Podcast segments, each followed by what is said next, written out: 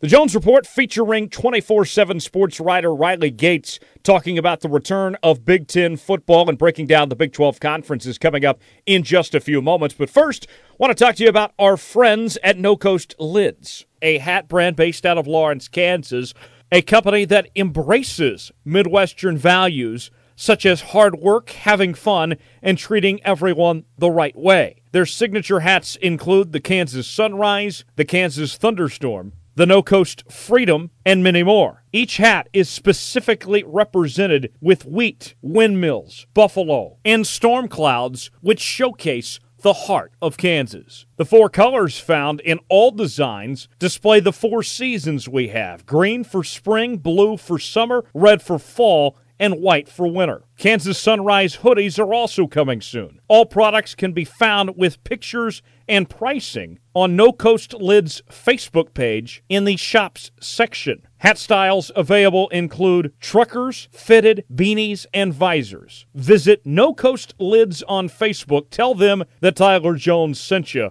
and you'll be glad you did. The Jones Report is also presented by SmackApparel.com. SmackApparel.com offers the best in your face themed shirts to get under your opponent's skin. These guys have hilarious pro football and college football themed shirts for you to support your favorite team but more importantly, to diss your rivals. And for a limited time, they're offering you 20% off Chiefs Super Bowl winning shirts, including Party Like It's 1969 and the 31 to 20 Game Over shirts. Get 20% off with the promo code 2020 Chiefs. Only good for purchases on smackapparel.com and put the promo code in at checkout for the discount. That's promo code 2020 Chiefs. Welcome on in, ladies and gentlemen, to another edition of the Jones Report. Tyler Jones here with you. So glad to have you with us today. Coming up here in just a few minutes, going to be joined by Riley Gates of 24 7 Sports. He is their national news desk writer, and uh, he covers all things college football and other sports. And so we're going to get his insights on the Big 12 Conference, also formerly of GoPowerCat.com. And I look forward to uh, chatting with him and catching up with him. Also, get his insights on the Big Ten announcing that they are coming back. Later on in the show, we'll have our weekly Pigskin Pick'em presented by O'Connor Advisory Group. We'll also have our Tom Foolery story of the week and more. And uh, we'll uh, look forward to getting to all that on today's show. And as always, subscribe to the Jones Report. New episodes now every Monday and Thursday right there for you to download. The Monday show a little bit quicker, 30 to 45 minutes as we look back at the weekend that was in the National Football League and in college football with no guests, just myself and Thomas Bridges. And then we'll have our normal full Thursday show with a featured guest and our regular segments. And Thomas Bridges joins us now. Tom, happy Thursday to you. What's going on, man? Oh, you know, just uh, getting back in the swing of things. Uh, you know, I don't know if I've mentioned it yet. Started a new job in downtown Tulsa, making that commute from Bartlesville for now, but eventually, you know, hopefully looking at getting moved into Tulsa, becoming a Tulsa resident, uh, maybe visiting your parents in Coweta every now and then. Broken Arrow, yes. Uh, uh, right, right. I you know I had to put the joke in. I had to slide that joke in there. But uh uh ready for some college football this weekend. Jones be the first I I would say the first real athletic or sports event that I've been to. I guess if you want to count uh Tulsa FC as a live sporting event. Uh, but if you don't, then this would be my really my first live sporting event all year long. Legitimately, the last one that I went to would have been the bowl game in Houston where OSU played Texas A&M. Other than that, uh, have not been to any sporting events, so I am ecstatic. It has uh, been a minute for you. I went to that debacle of KU and Coastal Carolina last weekend and that was only the second sporting event, uh, you know, at a college or professional level anyway, that I've been to since the pandemic started. Uh, went to the uh, NASCAR races at Kansas Speedway back in July, but it's a totally different world. And it was really weird being at that KU game with no fans there and just how eerie that place felt. And KU, of course, losing to Coastal Carolina. Um, glad to be there, but certainly wasn't the same atmosphere, and we didn't get our press box food and all that. Uh, it was a late night, nine o'clock kick, but nonetheless, uh, we will take what we can get, and glad that we uh, have sports back. And speaking of taking what we can get, Tom, the Corona Bros got handed a big L on Wednesday as the Big Ten Conference announced that they will go ahead and go forward with a fall college football season beginning October 24th. It will involve every school within the Big Ten Conference. I know there was some discussions about Michigan maybe not having approval from their governor or something like that, but we will play college football in the Big Ten Conference in 2020. Eight game schedule over eight weeks, all conference games in the Big Ten. And what a victory this is for the country. You have to feel happy for the parents and the coaches and the players. And the Big Ten this was the league that wanted to be the trendsetter, that put themselves out there that they were going to a conference only schedule. Then they put themselves out there that they were going to be the first of the power conferences to, to cancel, and the Pac 12 followed them and such. And then they expected all these other leagues to just follow suit, that they would be doing the same thing that the Big Ten did. That wasn't the case. And then you have these last couple weeks where we've played college football. Things have been successful. The Big 12, they didn't necessarily look good on the field, but they did play football nonetheless last week. And you've had some of the smaller conferences playing for the last couple weeks. The ACC played last week. Uh, we'll see the ACC and a couple more Big 12 teams play this week, and the SEC is going to get started here in a couple weeks. But here was the Big Ten thinking that everybody was going to do what they wanted and that they were going to be uh, the heavy lifters here in all this, and that they were going to be the ones that looked like the smartest people in the room. But that is certainly far from the case. And the Big Ten, when they announced that they were canceling their fall season, the whole idea in mind, Tom, was that they were going to uh, go forward with playing in the spring. And from the jump, that was always a ridiculous, just a ludicrous idea from the Big Ten Conference of the idea of playing in the in the spring. There was nothing, just nothing that indicated that playing in the spring was any safer than playing in the fall. And there was the idea of maybe even playing around Thanksgiving for the Big Ten Conference.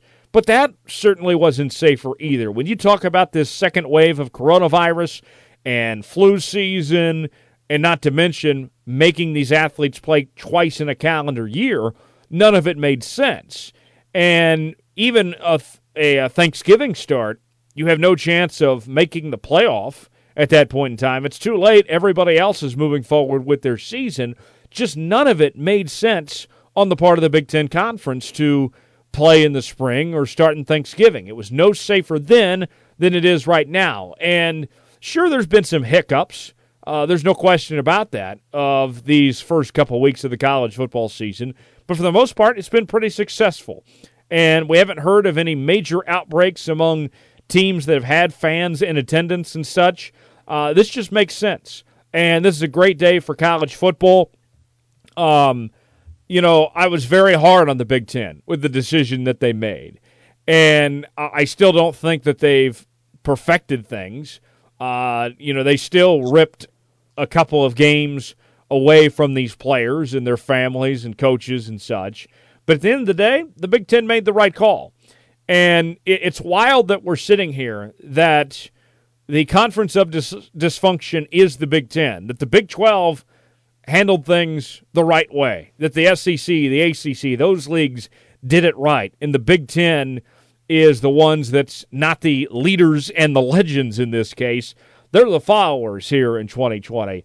And, uh, you know, for Nebraska and Justin Fields and Jim Harbaugh and all those people that spoke out, um, you know, without them speaking out, I don't think the Big Ten is playing football in 2020. And also, love him or hate him, I think that you have to give President Donald Trump some credit for pulling off this season. If you recall, when President Trump was very public about that the Big Ten should play football, Uh, people said, What is he doing? This is not going to affect anything. This is just political. And then he reached out to Kevin Warren, the Big Ten commissioner, and offered rapid testing and made that available.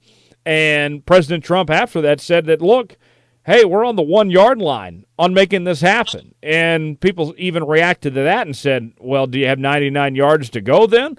How close is this really? And then within a week or two, we have football in the Big Ten Conference. So kudos to the players and the coaches for for standing up and saying they want a season. Kudos to President Trump for doing what he could to make rapid testing available and really pushing for this season to happen.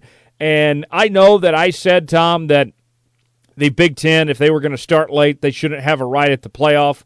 But the timing of it, they have scheduled out their season to play eight games in eight weeks, leading right up to Selection Sunday.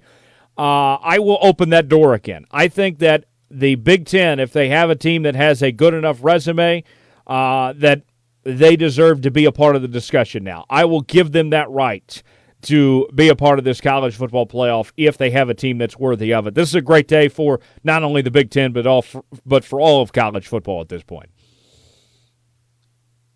Yeah, you know, I think after you know, I think it was a little bit of all things considered, to be honest.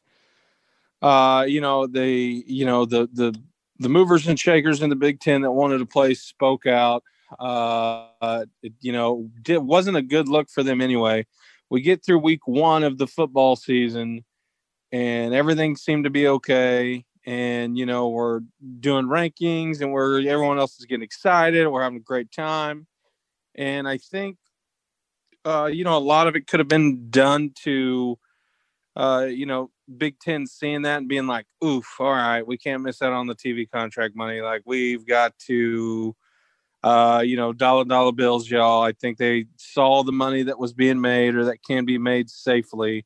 I mean, at the end of the day, the almighty dollar will win, and it won in this case. And it just so happens to benefit the rest of us as well as the players uh, because this can be done somewhat safely, or, you know, it would have been as equally safe as if they would have done it in the spring. I think they finally came to that conclusion.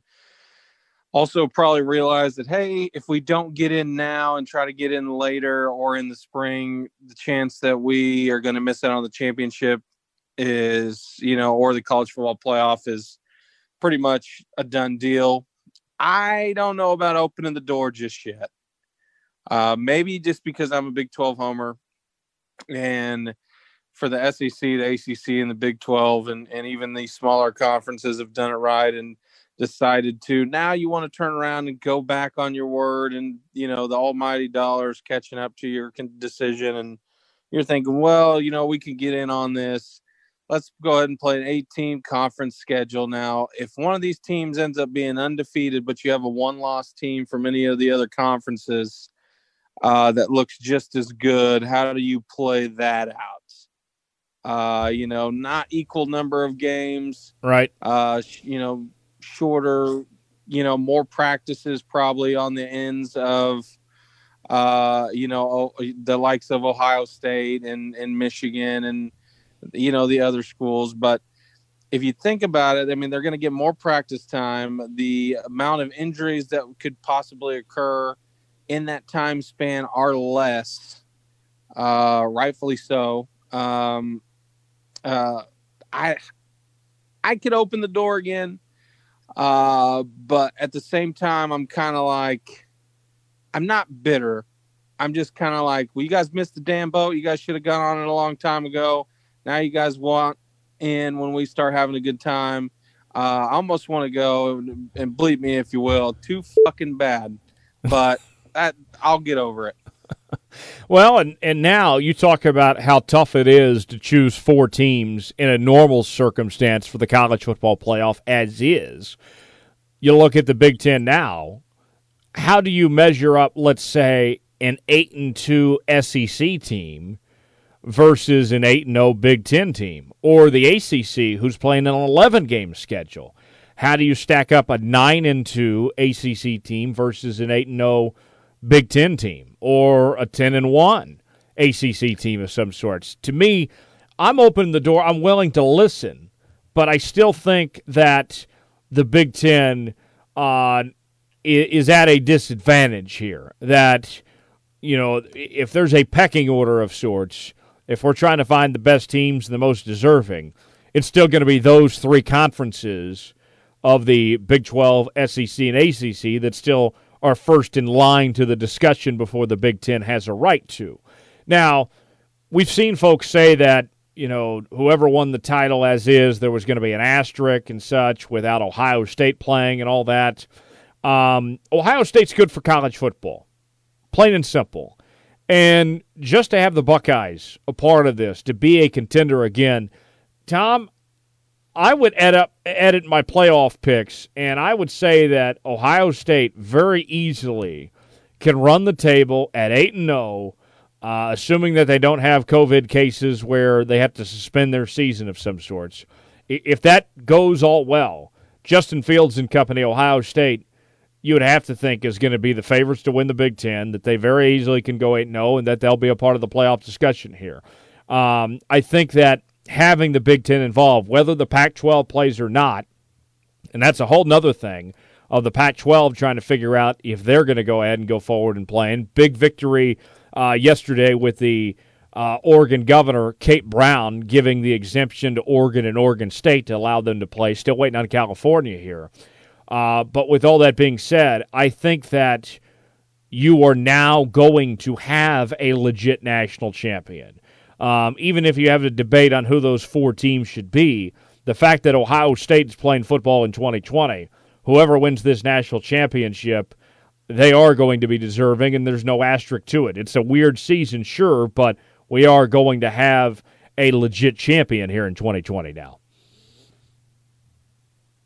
Yeah, I think so. Uh, you know, I I don't think even without them, I wouldn't so fast to put an asterisk by any one team, um, unless it was OU, and that's because I'd be bitter about it. But there still wouldn't be, rightfully so, just because all this, all, every you know, everything it's it's happened to everyone you know the same. Uh, no one's getting an advantage out of having COVID be around. I mean, no one's getting the upper hand. I get it. The non-cons got eliminated and, and all that. Now, Jones, another thing to consider: if OU runs the table and goes ten and zero, and Ohio State runs the table and goes eight and zero, uh, but let's say maybe Ohio State looks better, has a better margin of victory, or you could even say strength of schedule, considering how the Big 12s looked. Do you put is there a world that you put Ohio State a higher seed than OU at that point? There's no way. No. Um, I think that the discussion for an undefeated Big Ten team is comparable to teams with losses. I don't think uh, that Ohio State or any Big Ten team has a case over an undefeated conference champion in the other leagues at this point in time. Um, now, in the Big 12's case, this is where it gets interesting. We said this on Monday's show, Tom that it looks like it was a really bad idea for the Big 12 to play non conference games with the way things shaked out last week of going 0 3 against the Sun Belt. Now, doesn't this look even worse that the Big 12 not only went 0 3, but now essentially with the Big 10 back? Um, I don't know what the playoff chances were of Iowa State, K State, and KU anyway. They they weren't they were slim to begin with, but they're done before their conference season has even begun. They are not playoff contenders. They're off the radar completely at this point in time. And also in the process, they hurt the image of the league as a whole. Um, if Oklahoma or Texas or Oklahoma State is undefeated at the end of the year because of the way things went against those Sun Belt teams, people always wonder how good is the Big 12 really? Because when push came to shove, the teams that you beat weren't really that good to begin with. Right. And, you know, you don't expect TCU to be that much better than those three teams that lost. Not in my mind. Maybe they shock some people, but at this point, your bottom five is already pretty much rounded out at, you know, starting from 10, you'd probably say KU. Uh, I mean, at this point, probably KU Tech. Uh, you could flip flop honestly, you could probably flip flop K State and Iowa State at this point. Maybe I'm speaking too early, but I think you could flip flop those teams either way. Uh, and then you would have um, you would have probably TCU and, and West Virginia. probably say West Virginia, West Virginia, Baylor, Oklahoma State, Texas OU. I mean, at that point, and then Baylor this weekend has a matchup that literally got created on Saturday uh, out of pretty much thin air and, and, and, only a game that Army wishes they could just have done. And they sent out, I don't know if you saw that Army tweet where they looked like they were trying to find a matchup, looked like a dating site. Uh, but Baylor found a quick match. And Houston's not going to be easy, and we'll get to that on the pick segment. But I mean, Baylor's only seven and a half point favorite uh, new coach. I mean, there's a little bit more embarrassment that could still go on. Knock on wood that OSU go ahead, go ahead and covers and doesn't add to any embarrassment. Last thing on the Big Ten, too, before we move on and talk about the National Football League, Tom, is that the Big Ten does not have a whole lot of margin for error. With playing just eight games, not only are we talking about that it will be tougher to get a, a team into the playoff at this point, but also the guidelines the Big Ten has laid out. If a player gets COVID, he is out for 21 days. That's three games that a player could miss with a positive COVID test. That's, you know, over a quarter of your season at that point in time if uh, a guy is out for that long. And I believe the number is if the team is at a 5% COVID positivity rate, they can't play. They have to sit out. So if you're a team like Ohio State, not only for all these schools that are trying to, you know, make sure these guys are healthy and everything as is, but if you're a team like Ohio State that needs every game you can to be a playoff contender, you cannot afford to miss one game because of a COVID outbreak of some sorts. And you can't afford your opponents to do so either. Um, if I'm Ohio State, I'm talking to Kevin Warren and I'm trying to figure out what's the backup plan to the backup plan. If one team can't play, uh, who else are we going to play in this league? How are we going to make up this game and make this work or whatever? Uh, this not only is the Big Ten late to the party as far as getting this season going, of the conferences that are playing, they have the worst plan of anybody going forward. The Big 12 had those built in bye weeks, and they're already using them. And that already looks like a smart move by the Big 12. Yeah, it does. It, it gets a little shifty there uh, because you, you mentioned Ohio State because obviously that's the front runner. Uh, but not only for Ohio State to get a 5% COVID rate going, if any of their other opponents get it, then that means they would either, it would be a canceled, postponed game or a forfeiture. Uh, and I don't think the college football playoff would look too kind on a forfeited game uh, due to COVID. I mean, they're not going to get that, even if it was going to be an easy win for Ohio State. It's just not going to happen. Uh, I mean, at this point, it's it's with the way that we've seen teams get COVID. You know, you look at Arkansas State granted smaller school, but you see some of these other schools that have had players that have COVID. It's nothing new. Ed Orgeron came out and pretty much said that you know his team's had it. He didn't know the stats on it. Uh, maybe not the wisest move because that came under controversy just a little bit. Uh, but the chances are that one of these Big Ten teams is going to come higher than a five percent rate, and they I don't know if they have a backup plan. This could all for the Big Ten, the rules that they have set in place, their COVID guidelines could end up making their return to the college football landscape uh, all for shits and giggles. It very well could. And who knows? Maybe it's a situation where it's a setup. They're saying, hey, we told you so. That we're going to throw these guys out there, but we're going to shut it down quick uh, to prove a point of some sorts. That's not That'd be a the, Big Ten move if I've ever seen one. Right? It's not out of the question considering how bad the plan is. I'm glad that they're playing and they're going to go forward with it, but it's not thorough. It's not as planned out as the other leagues is. It's a makeshift approach, and it's got problems written all over it as far as that goes to the Big Ten Conference. We'll move on. Let's uh, talk about the NFL, the National Football League, and a look ahead to this week uh, across the NFL. Let's start with the Kansas City Chiefs. Chiefs coming off a big win last week on Thursday Night Football against the Houston Texans. And uh, you look at the way that they won that game, Tom. Looking back at that real quick, Edwards-Helaire ends up leading the league in rushing for the week with 138 yards and one touchdown off of 25 carries. Patrick Mahomes, 24 of 32 through the air for 211 yards and three touchdowns. And the defense stepped up, gave up a couple touchdowns late that they should have should not have otherwise. in the Chiefs situation here, you won last week in an unconventional way, running the football and the short passing game. Now, this week, as you gear up to play against the Chargers, I think we're going to see more of a traditional week from the Chiefs. That this team is going to play the game that we know that they love to play. Uh, last week, they took their time. They wore out a lot of clock. I expect the Chiefs to play, you know, in this first ever Chargers game at, at a SoFi Stadium, the Chiefs to put up a lot of points, to throw the football down the field, and to score quickly here. I think this is going to be a 180 from the Chiefs team we saw a week ago, and more like the Chiefs team we've seen the last couple years. And they've had their way with the Chargers in the AFC West. Chiefs have had six straight wins against the uh, AFC West dating back to uh, 2018, Tom. Yeah, and if you were going to tell me Clyde Helaire, you know, is going to be the leading rusher after week one, I would have said, you know what, with the way the Chiefs' luck has gone, you're probably right. But I still would have been shocked, and I still am shocked. And, you know, the rich just get richer. Uh, I think Chiefs, like you mentioned, are just going to go back to the style of play that they're known to do. I think all everyone was kind of been like, oh, okay, this is a little different Chiefs offense. Uh, but I, I, can't see him straying too far from that for far too long.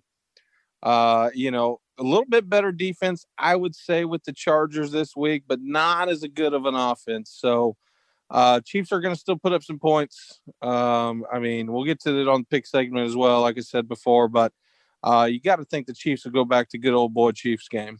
Yeah, and the team they're facing, this Chargers squad with uh, Tyrod Taylor or Tyrod Taylor, whatever his name is, um, they put up, what, 16 points in that win last week? There's nothing that impresses me about Tyrod Taylor and the way that he plays. And I know the Chargers have a couple weapons, you know, like Keenan Allen and company, but the Chargers got a lot of problems. Tom, I know that there was some people that, you know, were – kind of sneaky high on the Chargers, maybe even potentially as getting one of those last playoff spots. I just don't see it. That win last week, they had no business even winning. If uh, the Bengals kicker doesn't pull his hamstring, then the Chargers win. Uh, the Chargers lose to the Bengals last week. Uh, there's nothing to me that screams anything that the Chargers are legit at all. Yeah, I mean, you could you could argue saying, you know, I I know that the Broncos lost, and you know the Raiders ended up pulling it out barely. But you could be, I mean, you wouldn't be hard pressed to say that this Chargers team might end up finishing last in the division. Yeah, I would agree with you. I think there's they are going to finish last in the division, and and uh, that line at eight and a half, we'll pick that later. That just blows my mind. The Chiefs aren't favored by more than that, but uh, we'll get to that pick coming up later on in the show. But based on the way that we were talking, I think you get an idea probably what Tom and I are going to pick in uh, our picks against the spread segment presented by O'Connor Advisory Group. But looking at the other games across the league this week, Thursday night football, the Bengals taking on the Browns, two former Heisman Trophy winners, and Baker Mayfield and Joe Burrow. This game in Cleveland. Uh, both teams lost last week. The Browns just got demolished by the Ravens. A bad outing for Baker Mayfield. Joe Burrow had a decent debut uh, against those Chargers we just mentioned there. He was 23 of 36 for 193 yards and an interception. Uh, Tom, this game is, is kind of sneaky good, actually, between these two teams. Um, I know that they're coming off losses here, but the battle for Ohio coming up on Thursday night here, that game should be a lot of fun. And you have a rookie quarterback in Joe Burrow against a guy in Baker Mayfield who's – been kind of playing like a rookie quarterback himself. Baker's kind of regressed. This is a, a very important game for both these teams and both these young quarterbacks. Burrow versus Baker. Uh, you know, some of you folks would tell you that you're going to see this for a while. I might say it might not be too long, but who knows? Uh, more important for the Browns to win this game, obviously, than the Bengals. I do think Joe Burrow just the type of guy he is. He's a lot like Baker as far as competitiveness goes. Uh, and and you know, obviously Baker has had his taste of losing in these past couple seasons with the Browns, where before he had won so much. Same thing with Burrow. Uh, you know, I think Burrow ends up not necessarily in this game a winner. I think overall he'll win more games maybe than he loses, but he's going to have to get his fair share of losing in. He's going to find out uh, what it's like to, you know, be on a team that finishes last in the division and, you know, has a top five pick. Um, so it'll be interesting to see those two quarterbacks go after each other uh, because, you know, Baker's going to wel- want to welcome him to the league just as much as Burrow's going to want to banish Baker to the shadow realm of what is the AFC North division. Right. Uh, how about the Broncos and the Steelers? Uh, both these teams played on Monday Night Football last week in a separate game. Steelers look pretty good against the Giants. Uh, I would say the Steelers, the Steel Curtain defense is back uh, between. Watt and you know Minkah Fitzpatrick and those guys, the Steelers have one of the best defenses in the league. And Big Ben had a really good showing in his first game back off of injury. Three touchdowns, over 225 yards. And uh, I will say, Ben does look a little stiff. Uh, you know, he, he looks like, you know, a little mini Jared Lorenzen back there. Uh, he's kind of fat and he can't move around much.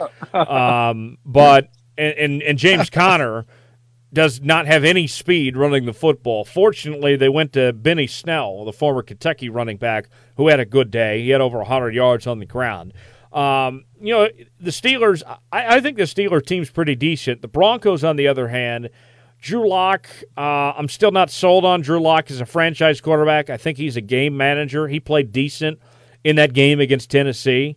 Um, the the Broncos have problems. We know that with you know Von Miller out and several other guys here. I think the Steelers are going to take care of business just fine in this one, Tom. Yeah, I think so too. Uh, how about Snell though? You know, we talked about that game. Just looked like a shell of himself almost. I was kind of shocked at the lack of of explosiveness for Conner. Uh, Snell though, where does uh where does Steelers just keep finding these cats? Right. No pun intended, since he's from Kentucky, but still. uh, I bet you James Conner was eating at the same place. Great. I bet you Conner was eating at the same place Big Ben was. Uh, based on that speed, uh, it was just simply not there. But uh, by the way, Noah Fant, I had him on fantasy last year. Didn't get him this year. If you're looking for a bright spot for Denver and uh, you know a sneaky good fantasy find, Noah Fant has turned into a really good tight end uh, there with the Broncos. Uh, on a Sunday at noon as well. Giants taking on the Bears. The Bears had quite the comeback win uh, against the uh, Lions. Giants coming off that loss. Daniel Jones didn't play terrible. He had close to 300 yards and two touchdowns. Um, and the Bears' offense for them looked good last week. Bears are favored in this one. I think Tom, the Bears are about to start two and zero oh here, and that would certainly be a surprise uh, to begin this 2020 season to see the Bears on a, a decent run. I, am not taking them seriously by any means, but uh, looks like things are shaping out their direction here. Right, it does. I mean, uh, yeah, they pulled off. They, I mean, they got lucky that Swift pretty much dropped a surefire game winner uh, in that one, and and Trubisky, you know, fighting for his pretty much career life here uh, after the season he had last year. I will say though, I did see it pop up. Allen Robinson uh, requesting a trade from the Bears. It looks like pay the man. Um, you know he's right. Yeah, I mean he's going to end up going somewhere. I think he knows that the outlook of the Bears is not so hot, and he's he's wanting to go maybe somewhere else that's not Chicago. Uh, but you got to would you would imagine uh, that that Chicago probably does get this one, but Saquon Barkley, I mean, I know, you know, we mentioned the Steelers defense, how great it was. I think he had six yards rushing for the Ooh. Giants. I that's just not going to cut it. It's supposed to be your your your your main man. Yeah, maybe out for you know receiving yards, maybe made up for a little bit of it, but Saquon Barkley's got to be better. Oh my gosh, yeah, he does. Uh, and the Bears, you need to pay Allen Robinson. He's a legit number one receiver in this league, and and it'd be a shame if uh, they trade him and can't be able to uh, pay him the money he's due. Falcons taking on the Cowboys. We're going to pick this game coming up later on in the show. Uh, the Cowboys lost a close one against the Rams last week. The Falcons uh, lost going away to the Seahawks. The Seahawks were in complete control in that game. Tom, uh, first game back at Jerry World to uh, begin the season for the Cowboys. You know, tough, close loss. You know, Mike McCarthy, you know, should have gone for that field goal. We know all about that. Um, I expect the Cowboys to bounce back. I think that uh, you could see a good showing. That Falcons defense doesn't impress me at all. I think Dak and Zeke and CeeDee and company could end up having a big day. There could be a lot of points from the Cowboys come Sunday. Yeah, and you know the Seahawks carved them up pretty well.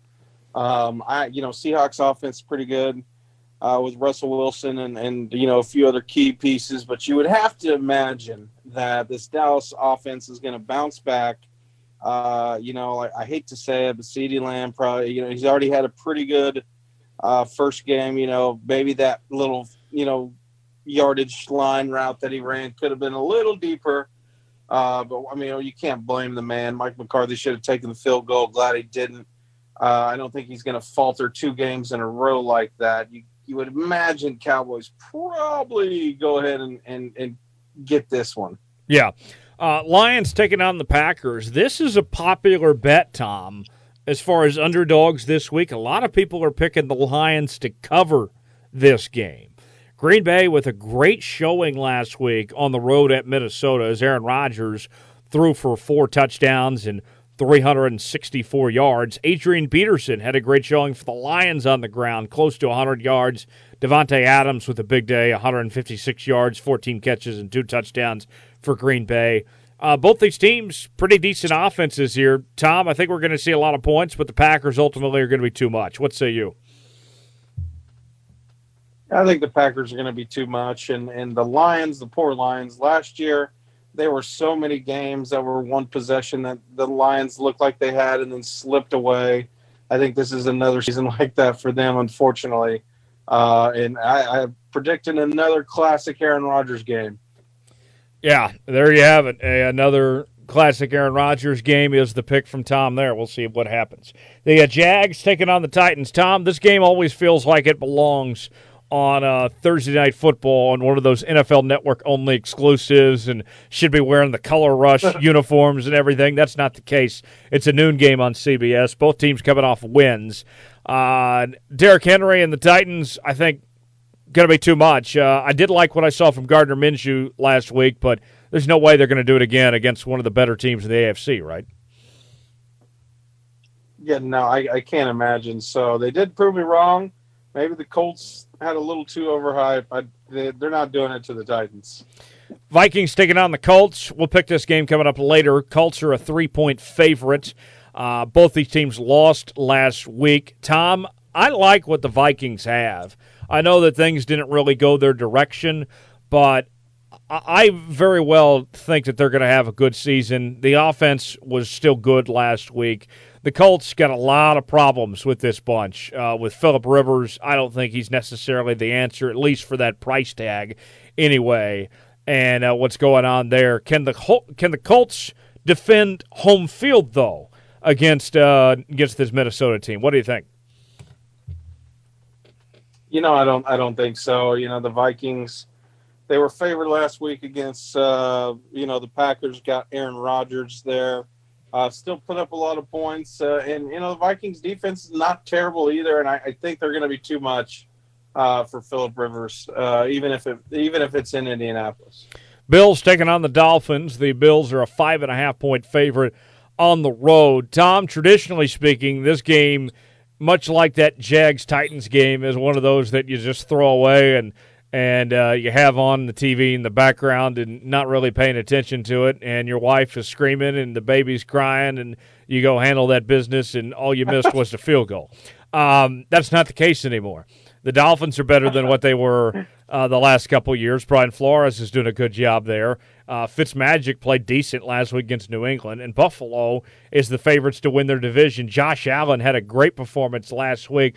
Tom, I like the Bills here. I think by a couple touchdowns here, and this game is going to be a better game than what it traditionally is. Oh, I think so as well, and I, I like the Bills as well. Uh, you said it's only five and a half points. Uh, yes, five and a half. Is is the spread here? Yes. I, I mean, you could go ahead. and, You know, since since this is not on our pick'em, uh, as far as games not on our pick 'em, give me this as the lock this week. I got the Bills locked uh, over the Dolphins. Not a slide on the Dolphins, but this just feels like the year for the Bills that they're just headhunting. Uh, and I think they got a good thing going. The uh, 49ers taking on the Jets. The 49ers lost a close one against Arizona last week. The Jets looked ugly in uh, their loss to the uh, Buffalo Bills. Tom, uh, I would be shocked if the Niners don't bounce back here, right? You would, you know, if they don't bounce back. ESPN had an article out, uh, Bucks and Niners in trouble. Uh, and I'm like, okay, that's overreaction Monday. We all do it. I would be, there would might be concern if the 49ers don't bounce back. Right. Yeah. Um, they they need to win this one uh, before that becomes a real discussion. The uh, Rams taking on the Eagles. Uh, we'll pick this game coming up later on in the show, Tom. Uh, the uh, wh- who's going to need to step up for both these teams uh, for the Rams and the Eagles? I'm thinking that this is a quarterback matchup. I'm thinking this is Goff versus Wentz, and uh, and they were you know picked in the uh, the same draft there. What are you thinking here as far as who are the guys that need to come through to win this game? You know, obviously same draft. It's it's uh, Goff Wentz, but uh, you know for the Eagles, it's going to have to be the offensive line if they want any shot on this because Carson Wentz will be a pass off if they don't even somewhat block at all. Uh, you know, and for the Rams, I'm going to go a little different pick since you said the quarterbacks. Uh, you know, first game out, Cooper Kupp didn't have a bad game, but as far as the receivers that had kind of taken the spotlight, it was uh, Robert Woods. Uh, Robert Woods had the spotlight, however many catches, 105 yards, looked great. Uh, I, I look for them to get Cooper Kupp more involved uh, and I look for the Rams to use the running backs the same way they did against Dallas, little three-headed trio. Uh, but Cooper Kupp is my game changer for the Rams this week. The Panthers taking on the Buccaneers. We mentioned uh, the Buccaneers needing to bounce back after that loss to the Saints, and already concerns out there about this team. The Panthers, even though they lost to the Raiders, Teddy Bridgewater still had a good showing last week. Uh, I still don't understand why you don't have Christian McCaffrey running the ball on fourth and one. That one didn't make sense to hand the ball off to a fullback, but nonetheless, Tom, uh, the Bucks, Tom Brady's first game at Raymond James Stadium here. I think the Bucks win big. I, I like them to to cruise through this one. Tom Brady and company bounces back and uh, handles business, and and the other guys too. The new guys like Gronk and, and Leonard Fournette and others that didn't really play that great last week, I think they'll have a big presence here and have good games as well. Uh, nice debut for those guys uh, in uh, Tampa. What are you thinking about this one? Yeah, I think the the Bucks bounce back here as well. I'm not counting out the Panthers completely, but I, you know, I I think the Bucks defense is is going to be able to limit Christian McCaffrey uh, in, in, ways that the Raiders could not. Um, and and so I think that might be the determining factor. They're going to have to, uh, you know, they can't lean on Tom Brady completely. Not saying they did last week because, you know, obviously that didn't work out too hot, but uh, I think the defense could be the determining factor here. I, but I do think Brady has a, I mean, a much better game you would imagine. The Washington football team taking on the Arizona Cardinals. That's still funny to say, by the way. Uh, Arizona, a six and a half point favorite at home. Uh, Kyler Murray last week led the Cardinals in passing and rushing, nearly 100 yards on the ground and 230 through the air for two touchdowns. DeAndre Hopkins with a big day 14 catches, 151 yards.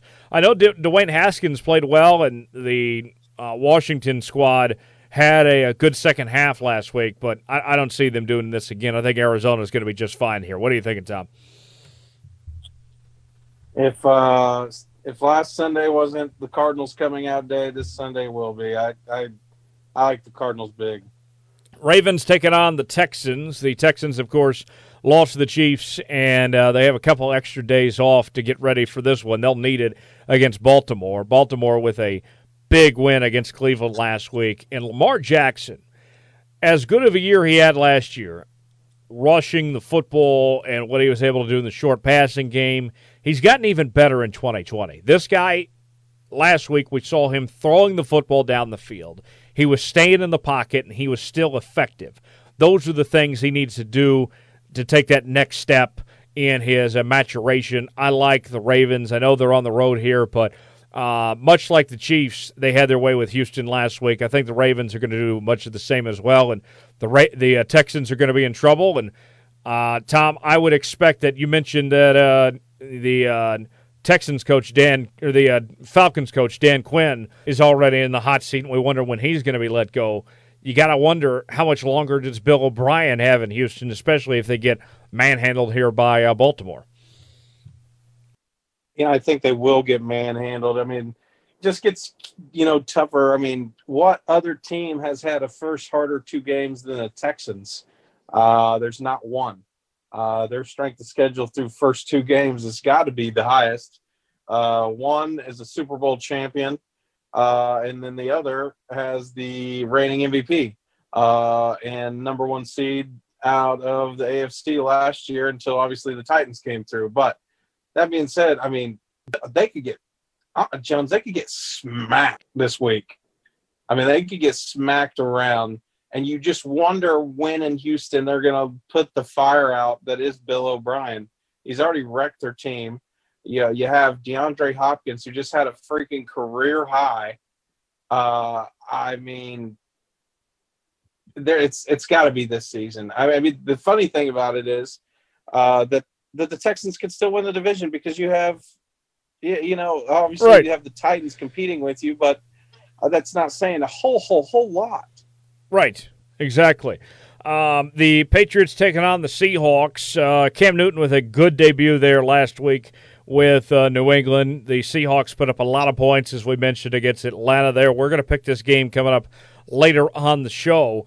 But, uh, Tom, for a Sunday night game, this one has some flair to it. Uh, I really like this matchup. We don't see the Seahawks and the Patriots play too often. I know they were in a Super Bowl a couple of years ago, uh, but you have two very different teams. I think New England is going to try to, you know, ground the ball, uh, you know, ground and pound, wear out clock, and Seattle's going to try to win it through the air and put up a lot of points offensively here. Two con- contrasting styles between these two teams. Yeah, and you know, honestly, I don't, I don't think it comes down to like the Super Bowl did a year ago, or not a year ago, a few years back. Uh, I, I think maybe Seattle will run it this time if they get in the red zone. I hand it off to maybe Chris Carson uh, instead of Marshawn this time, but uh, I could see a lot of points in this one. I really could. All right. You want to talk about another bet that you could lock in, Tom? Uh, the Raiders opener against the Saints. Uh, this one at the new Raiders Stadium. The Saints are just a six point favorite, is all against the Raiders. Uh, I know it's a big night for the Raiders to have the opening of their new stadium, and they looked pretty decent last week against Carolina. But you're giving me Saint the Saints just six points. Uh, that's easy. I like the Saints to spoil the party and have a really nice showing uh, with Drew Brees and company here. I, I think they win this one by a couple touchdowns, easy, Tom. I think so too. You know, home opener in Vegas. Jones, I, we usually don't do this, and and maybe we should start. I think it would be an interesting addition. Best uniform combos on the field this week. If Saints go the white and the golds, and you know the Raiders put on whatever they put on, I, I think you're looking at the prettiest matchup on the field. New stadium in Vegas. Saints rocking the white and golds, right? I mean that stadium is right by Mandalay Bay, which is an all pretty much an all gold building.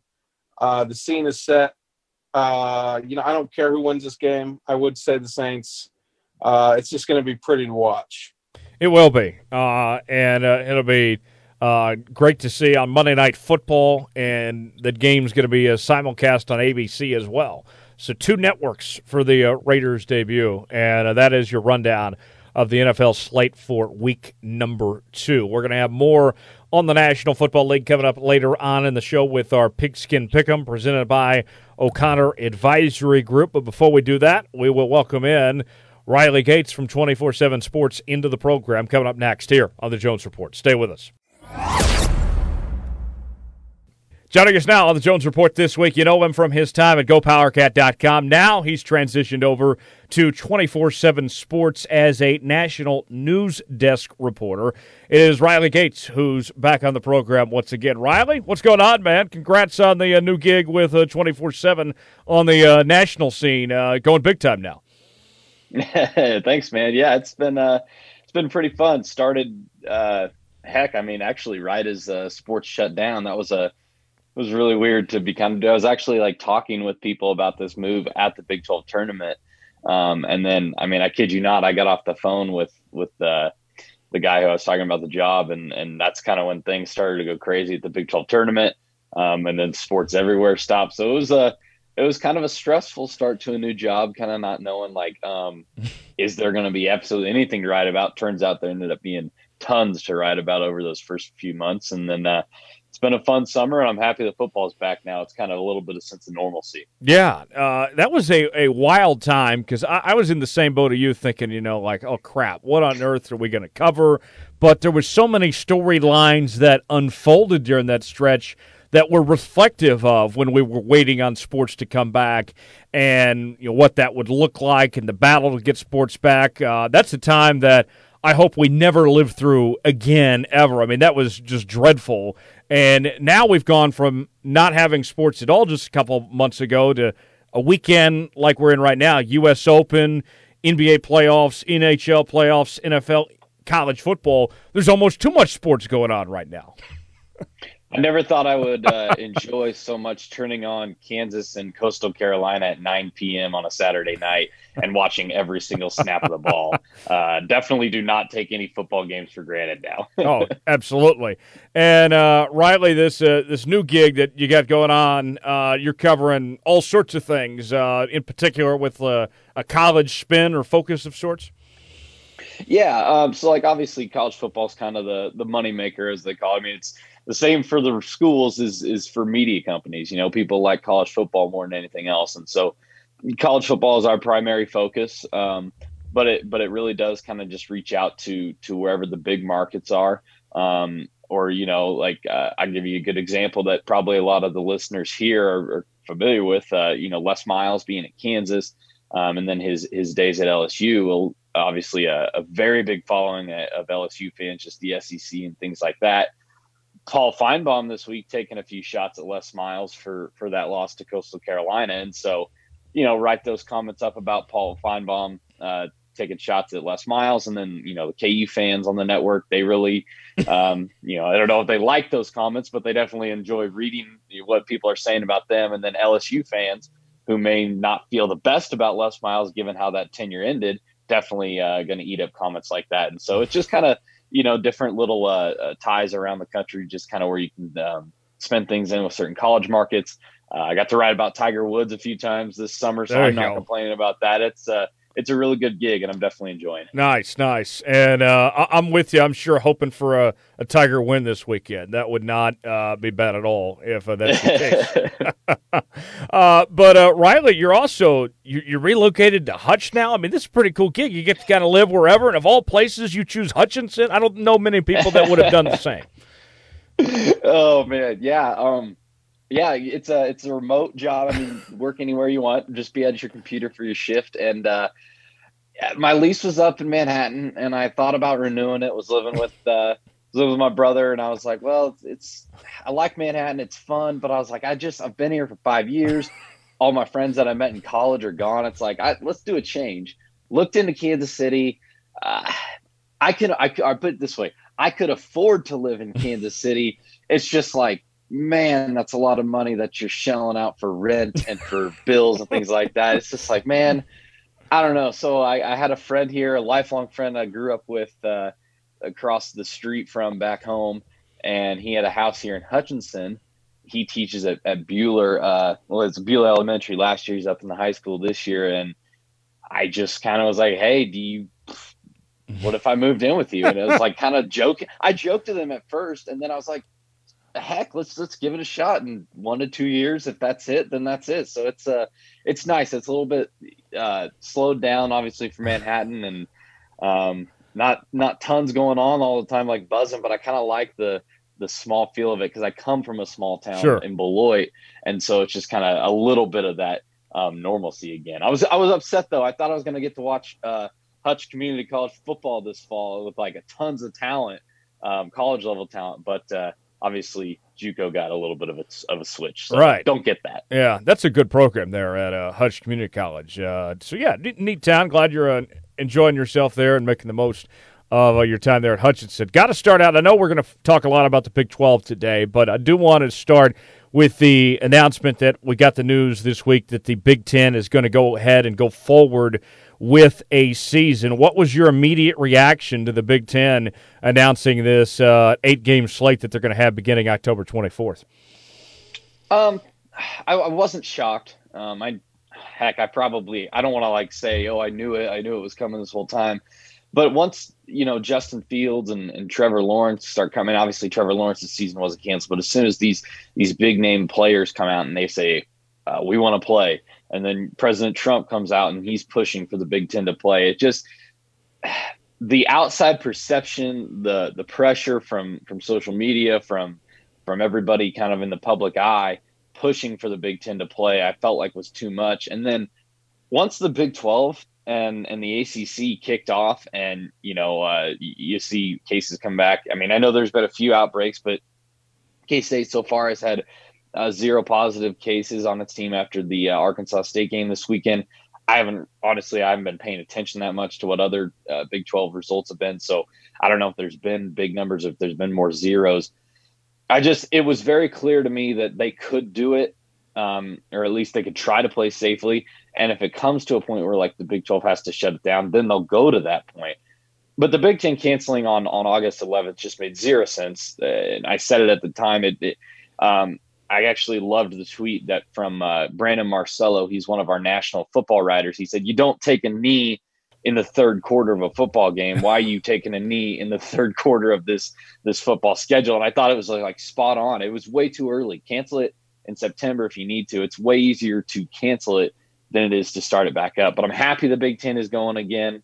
Um, I think it's going to be really interesting to see how they squeeze it in such a short timetable. I mean, you know, an eight game schedule. I think I think I read that there's zero bye weeks in there, or something like that. You know, it's it's nice to have that recovery time if you have those outbreaks um, and get people back on the field. But um, give it a go, and if it works, great. And if it doesn't, then you just shut it down again. Um, but I'm happy that this these Big Ten teams get to play. Absolutely. And it amazes me, Riley, these Corona bros out there that are upset that the Big Ten is coming back or that we're trying to push for the Big Ten to not play or play in the spring.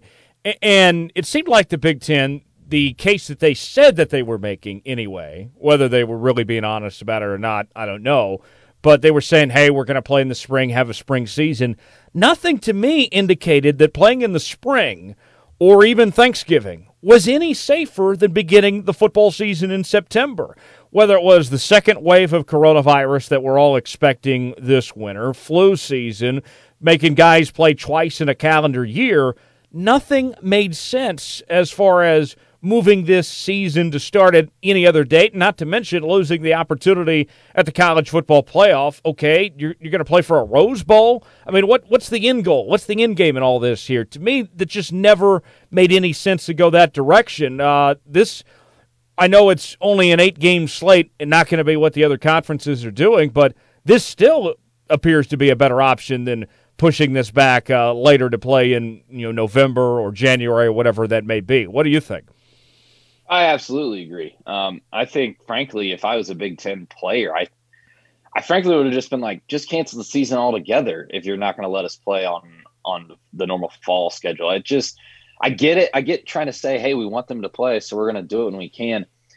And you know, I might be a little bit more. Uh, I don't know if blunt is the correct word to use here, but I just it just it didn't make sense to me at from all these projections we've gotten over over I mean it sounds like everybody was like, "Oh, we need the vaccine before we can safely play college football." And then we get all these uh, you know, projections. Oh, there's not going to be a vaccine until November. It's not going to be widely available until March or you know, whatever whatever everybody's saying. It seems to change every single week that you get on Twitter or whatever, but it, it did make sense to me that we would say, oh, well, it's just not going to be as deadly later on, or it's not going to, it's going to be any safer. And then, frankly, I mean, it's just when the I'm I'm happy. Let me be clear. I'm happy they're playing now, but uh, what what has changed in a month? That uh, I mean, yeah, they they claim rapid testing fine if that's what you want to cite as your reason. I guess that's fine. But everybody was projecting that we would have these these tests. Everybody kind of felt good about where we would be on testing, and so I think it's I think it's very clear to me now that um, the Big Ten is back and the Pac-12 is suddenly pushing to play once again. I mean, in a matter, I I wouldn't be shocked if by tomorrow at 5 p.m. we've got news that the Pac-12 is going to play an eight game schedule, and so that just says to me it wasn't necessarily always about hey it's safety, hey it's a vaccine that we need. It just it became so political, man, yes. and it just it it drove everybody down. Hundred percent. And, and and the Pac-12 just followed the lead. It, it's very clear that they can't make a decision for themselves. They decided literally a few hours after the Big Ten to cancel uh, their season, and then hours after the Big Ten came back, they said, "Well, maybe we can maybe we can find an eight game schedule." And so, I just I'm I'm sure you're in the same boat. I'm fed up with the politics of it, man. Let's just let's just play some football and see what happens. Oh my gosh, uh, you're absolutely right about that, and uh, glad that we can have something of some sorts. It seems with the Big Ten, the structure of it. I'm glad they're playing. Don't get me wrong, but to the credit of the Big 12 and the SEC and the ACC, they came in with plans of, hey, we're going to have these built-in bye weeks. Um, you know, we're going to do this where in the Big 12 and the ACC's case, they said we'll play one non-conference game. Um, it, it seemed like it was very well thought out. I have concerns on the Big Ten plan, Riley, of the fact that, hey, you're at 5%, you're done. Uh, you don't have any built in bye weeks anytime to make up games or something like that here. If a team like Ohio State, let's say that even if it's not their own fault, if somebody, one of their opponents, has to forfeit or can't play that week, and Ohio State finishes the season at 7 and 0 or 6 and 0, I mean, what's the case there to be made for a playoff at that point? I mean, I'm willing to listen if they complete the eight game schedule and still I would give credit more so to the other three conferences if they have a 9, 10, 11 win team. Uh, I'm willing to still have Ohio State be a part of the discussion, but uh, it's going to be hard, I think, to make the case for those Big Ten teams to have a right for the playoff if they don't even finish the eight game slate. What say you?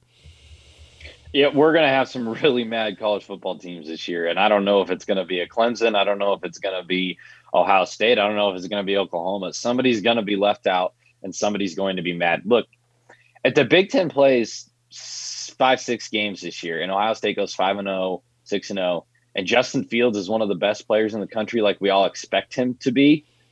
They're not going to leave Ohio State out of that playoff. Uh, you know, I for as much as I just you know blamed politics on on all this football stuff, you can blame TV ratings on the college football playoff. They want mm-hmm. Justin Fields and Trevor Lawrence in this. I mean, they're going to do what they can to get those guys in there if if it's a if there's a case to now, you know, if it was a 4 and 2 Ohio State team, you can you can take them out of it. Right. But uh, I, I it's dangerous though to set a precedent saying you have to play X number of games to be eligible because Clemson is out here and they're you know ready to play an 11 game schedule. Well, who's to say Clemson doesn't have one, uh, you know, two games canceled, and and they set the the president way too high for Clemson to be in. Right. Then you take another good team out of it, and so it's you obviously can't set a a, a bottom line, a, a, base number of wins or, or games that you have to play to be in the college football playoff. But and I'm glad I'm not making the decision because I feel like there needs to be something. There needs to be something out there because you can't have Ohio State get in by playing five, six games less than everybody else. I, I don't think, um, at least that's my opinion, just because they, it's it's a body of work. It's not it's not how good are you overall. Um, how good are you to the naked eye test? Right. It's how good were you on the season? What did you do? Was your body of work strong enough? And then I mean, like a team like Oklahoma State, what if they finish their? I mean, you know, assuming they play this weekend, I guess. What if they go for the whole ten game schedule and they're eight and two? Not great, but they played their whole schedule. They have some of the best players in the country, and five and zero oh, Ohio State jumps them. It just it's going to be unfair at the end of the day. And like I said, somebody's going to be mad. Yeah, I mean the playoff is hard enough as is to determine the top four teams in a normal twelve game season plus a conference championship game. Now you add in all these factors. I'm glad I'm not the one making the decision of who those teams should be to make this playoff. And now you look in the Big 12 circumstance, Riley. You had three Big 12 teams get embarrassed last week against the Sun Belts. And all of a sudden, that idea of playing non conference games looks really idiotic because now you start to wonder how good those middle of the pack and bottom Big 12 teams are. Even if Oklahoma or Oklahoma State or Texas were somehow to go undefeated here, people are going to ask, well, how good was the schedule you really played then at that point? Uh, you can't. I think that that's a major problem for this league of what went down last week against the Sun Belt. That's going to affect the entire league going forward. Uh, I, I would have to think, Riley, that if you're going to be a Big 12 team in the playoff, you pretty much have to go undefeated at this point. What do you think? Absolutely. Um, and, you know, I think KU is a little bit off the hook here because everybody kind of expects them, obviously, to struggle a little bit just given the situation. But Iowa State and K State have to come out firing, and not this weekend, but but next weekend after that when they play again. They absolutely have to be good. They have to flirt with winning, and or you know being competitive. And for K State, they're going to Oklahoma. That's crazy. Did you like everybody just saw what now it was Missouri State, granted, but everybody just watched Spencer Rattler go insane in the first half so much that he didn't even play in the second half. Now Kansas State, who lost to Arkansas State, who is having issues with keeping players on the field, um, obviously, Josh Youngblood didn't play in that game against Arkansas State. That team's going to have to go into Norman and be competitive because if K State loses to Arkansas State and then gets just their doors blown off against Oklahoma, it's going to start. You know, hey, how you know how good is K State? Well, they're obviously a bad team, and then if Iowa State's not competitive in their game, then yeah, like you said, everybody starts talking about how overrated the Big Twelve is and things like that. Um, I don't I don't overly panic based off of this last weekend. I think they were sure. bad losses. Um, I now everybody's been pointing out Arkansas State having a ton of players out and how how impressive it was that they still beat K State without all these players. And it seems to me like people are leaving out the fact that K State had some players out. Now, like, let me be clear. I think K State loses that game regardless. I mean, they did yeah. not they did not have a good enough game plan to beat Arkansas State. Skylar Thompson wasn't good enough. Um, but they had players out too. I don't know Iowa State's situation, but I'm guessing there were some players out there. Every, I, am not just I'm just not freaking out because it was the first game back after months and months off. They tried to s- squeeze in spring football and fall football into a two week window there of, of fall football camp for these teams. I just think the first week caught caught everybody by surprise a little bit, and they were like, "Oh wow, we're we're playing football. This is kind of weird." Um, and so yeah, I, I I think the Big Twelve doesn't. I mean, I, it's the same Big Twelve we've always had. We've had Oklahoma at the top. We've had Texas with a talented roster. Can they build upon it? And then we've had a, a third team, whether that's Oklahoma State this year, whether it's a Baylor one year, who is competitive, and and you think they might be able to compete. Um, they might be able to to make a run at it, but they're going to have to, you know, obviously a very narrow uh, window or um, margin of error here for the, for a team like that. And so everybody's down on the Big 12. I'm not necessarily down on the Big 12 and I'm not up on the Big 12. This sure. is the Big 12 that I know. It's just it's pretty normal to me. All right. Same song about the uh, 15th verse on the uh, Big exactly. 12. Riley Gates joining us here on the uh, Jones Report this week. Uh, Riley, let's look at this week's games in the Big 12 Conference. Uh, Oklahoma State and Baylor were each supposed to play last week. Baylor's matchup they didn't even find out till Saturday. They're going to play Houston. Uh, that game in Waco. Meanwhile, Oklahoma State taking on a Tulsa team that has had a lot of issues when it comes to their practices. They suspended practice, I believe, about every time a kid tested positive for COVID. Been very inconsistent. Spencer Rattler, Spencer Sanders we're going to get those two confused uh, quite a bit, I imagine. uh, Spencer Sanders back for his second year there in Stillwater. Chuba Hubbard uh, and company. I mean, a lot of talent there. Tylan Wallace, of course, at Oklahoma State. How do you think the uh, conference fares this week? You're looking at a bounce back week for the league with uh, Baylor taking on Houston and OSU taking on Tulsa. What say you? Yeah, I, I think Baylor. Um, you know, I don't, I don't really know how they'll be just because obviously you're going from two different styles of coaches. Um, Dave Aranda is going to come in and he's going to be this defensive mind. I think it'll be really interesting to see how he um, coaches a, with, with, that defensive mindset. Obviously, doesn't have James Lynch anymore, but uh, Um, I think they still have talented player. I some people are down on Baylor, uh, and and I I'm not saying they're going to be the 10 and 2 team or excuse me the 11 and 1, 11 and 2 team that they were last year, but I, I think they're going to be competitive. I think they're going to be good and and definitely a top half team in the Big 12. I mean, you return a guy like Charlie Brewer, I think that's I think that's huge. Um, so yeah, I, I'm big on Baylor winning this weekend. I tell you what though, I I didn't have the guts to pick Oklahoma State over Oklahoma in the Big 12. For me, it's like KU basketball up until a couple of years ago. It's like you don't pick against KU in the Big sure. 12 until they lose the Big 12. Same goes for Oklahoma in football. But I tell you what, if there's ever been a roster at Oklahoma State that's going to knock off Oklahoma, it's this one.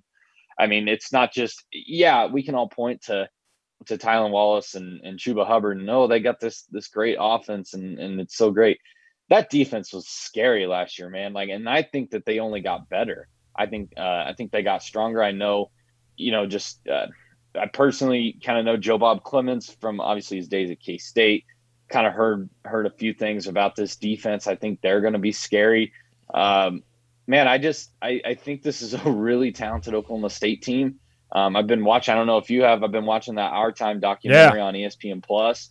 Uh, I think they've been handling it. That's the biggest thing, actually. I mean, it seems kind of cheesy to say, but I think that Mike Gundy has been handling COVID protocols really, really well. Like, I think he's been taking it seriously. Obviously, you're only going to see what you want to see on camera, right. but uh, I, I, think he's been doing a good job of of really enforcing that, and that's what a lot of this is going to come down to. Bedlam week rolls around, and everybody in Oklahoma State's healthy and good to go, but oh, Charleston Rambo's out for Oklahoma, and and then Spencer Rattler doesn't have one of his weapons. How much does that impact it? So I think if Mike Gundy can continue those protocols and, and continue to be strict with things like that, you might have a Oklahoma State team make a charge just because they stayed healthy throughout the year. But uh, yeah, I'm big on them this weekend, obviously, and, and, I'm really big on them moving forward throughout the season. Well, and and uh, you know, it, it looked like I've been watching that show every week too that Mike Gundy was out of whack at first, and everybody was. I mean, everybody was still. This was foreign to all of us trying to figure out, but that he does have something going. He does come off as a crazy man, but then I reminded myself, well, he is a crazy man. So, uh, yeah, Oklahoma State's something to watch for. And while you mentioned the Pokes, comparing them to Oklahoma as far as the top of the chain in the Big 12, OU lost so much from a year ago uh, from that team that ultimately ended up making the college football playoff with CeeDee Lamb and their top two running backs in uh, in Sermon and uh, uh, the, uh, the the kid that opted out earlier this year, and uh, of course yeah. the the defense lost some guys. You know they ended up having a uh, number one uh, draft pick uh, and uh, the, the, linebacker. I mean, there there was so much that OU lost. Oklahoma State returns a lot of guys here. You could make a case. I'll certainly take Riley, Lincoln Riley, over Mike Gundy any day. But when when it comes to talent on the field, Oklahoma State right now looks like maybe the more talented team of the two.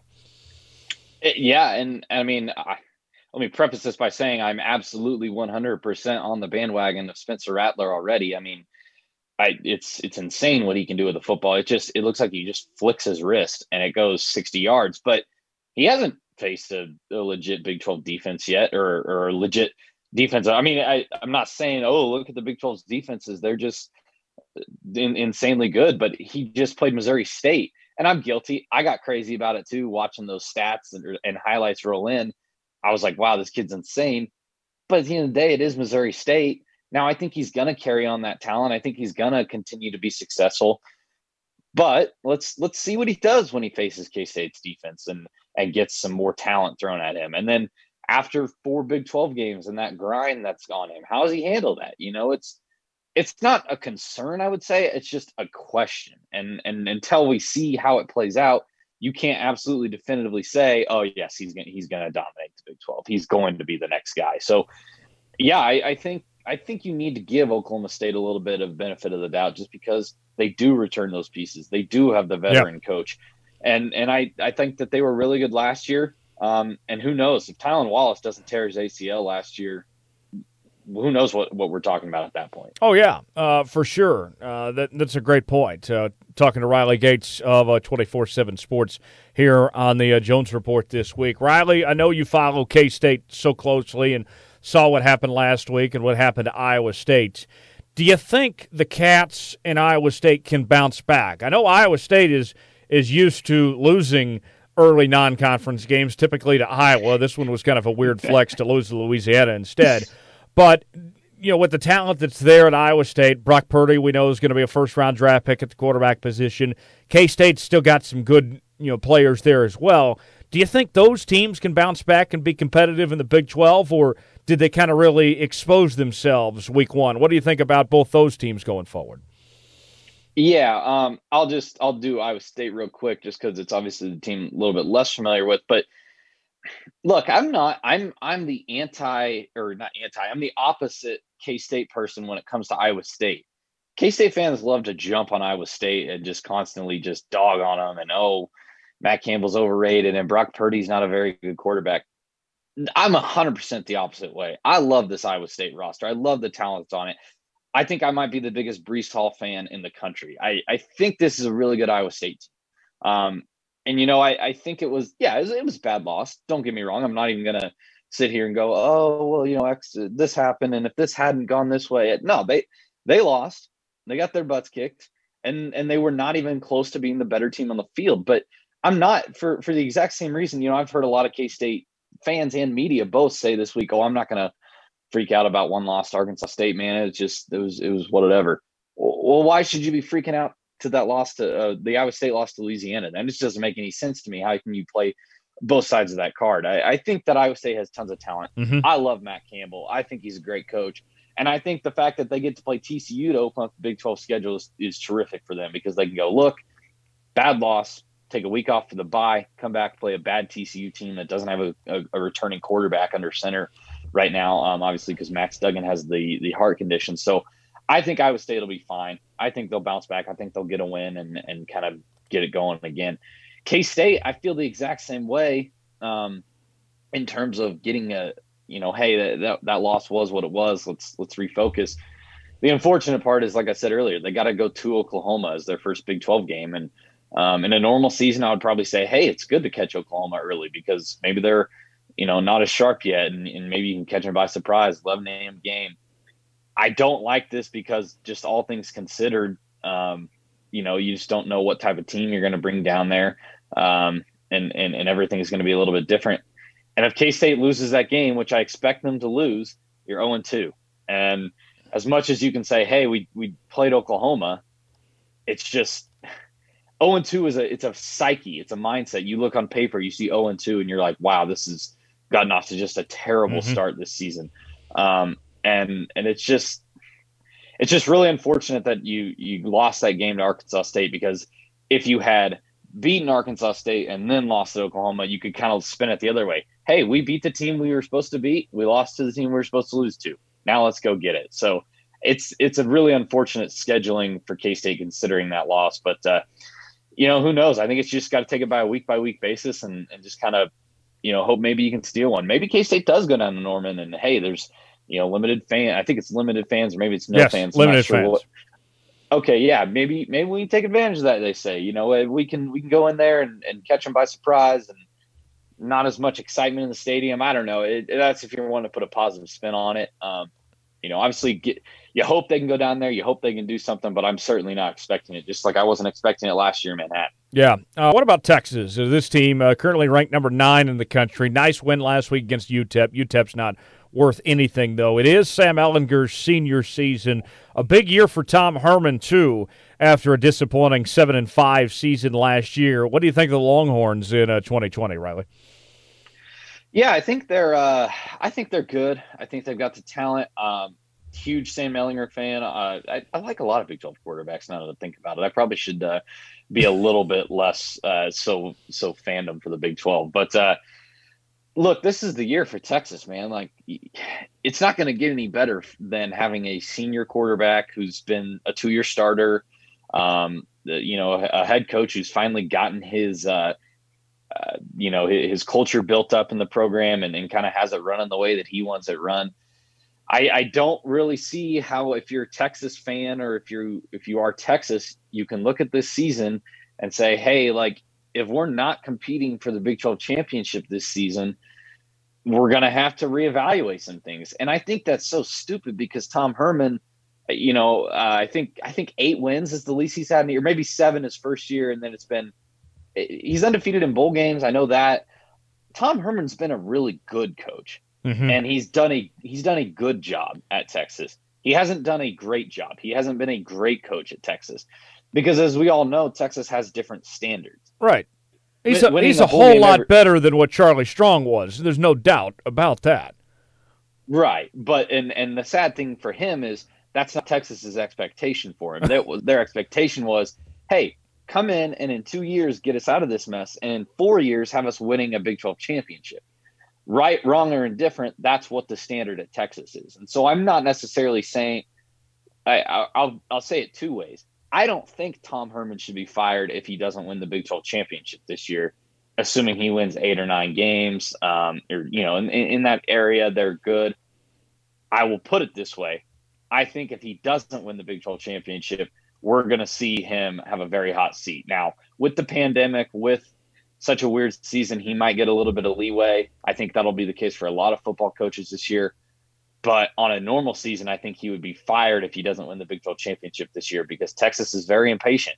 Um, mm-hmm. Now, overall, as a team, I like them. I really do. Uh, I think Oklahoma's probably better than them.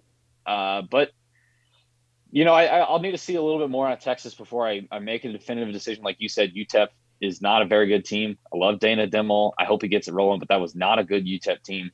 Uh, so, uh, well, I guess it's just kind of jury's still out a little bit. Yeah. Um, we'll see how they do in their first competitive game, but I I'm optimistic just because I do like the fact that they get a senior quarterback, Sam Ehlinger, who I consider one of the best quarterbacks in the country. Yeah, uh, for sure. Uh, Riley, a couple more for you before we let you run here.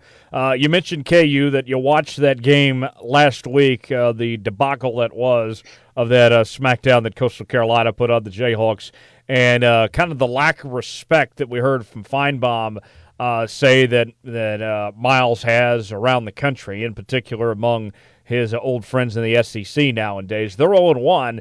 Do you see any opportunities for KU to get a win in the Big 12 this year, or are we talking about more than likely a, an 0 10 season for Les Miles in year two in Lawrence? What are you thinking about KU? Well, um, you know, not having their schedule pulled up in front of me right this second, I don't know where these games are um, in terms of home or away. I don't think West Virginia is going to be very good. I don't think Texas Tech is going to be very good. Um, so I think that those are going to be games that you can absolutely say, hey, you know, maybe KU could be competitive in those. Um, I guess obviously things could change. Maybe West Virginia takes off running this season, and I'm completely wrong about them. I just I don't think those teams have tons of talent.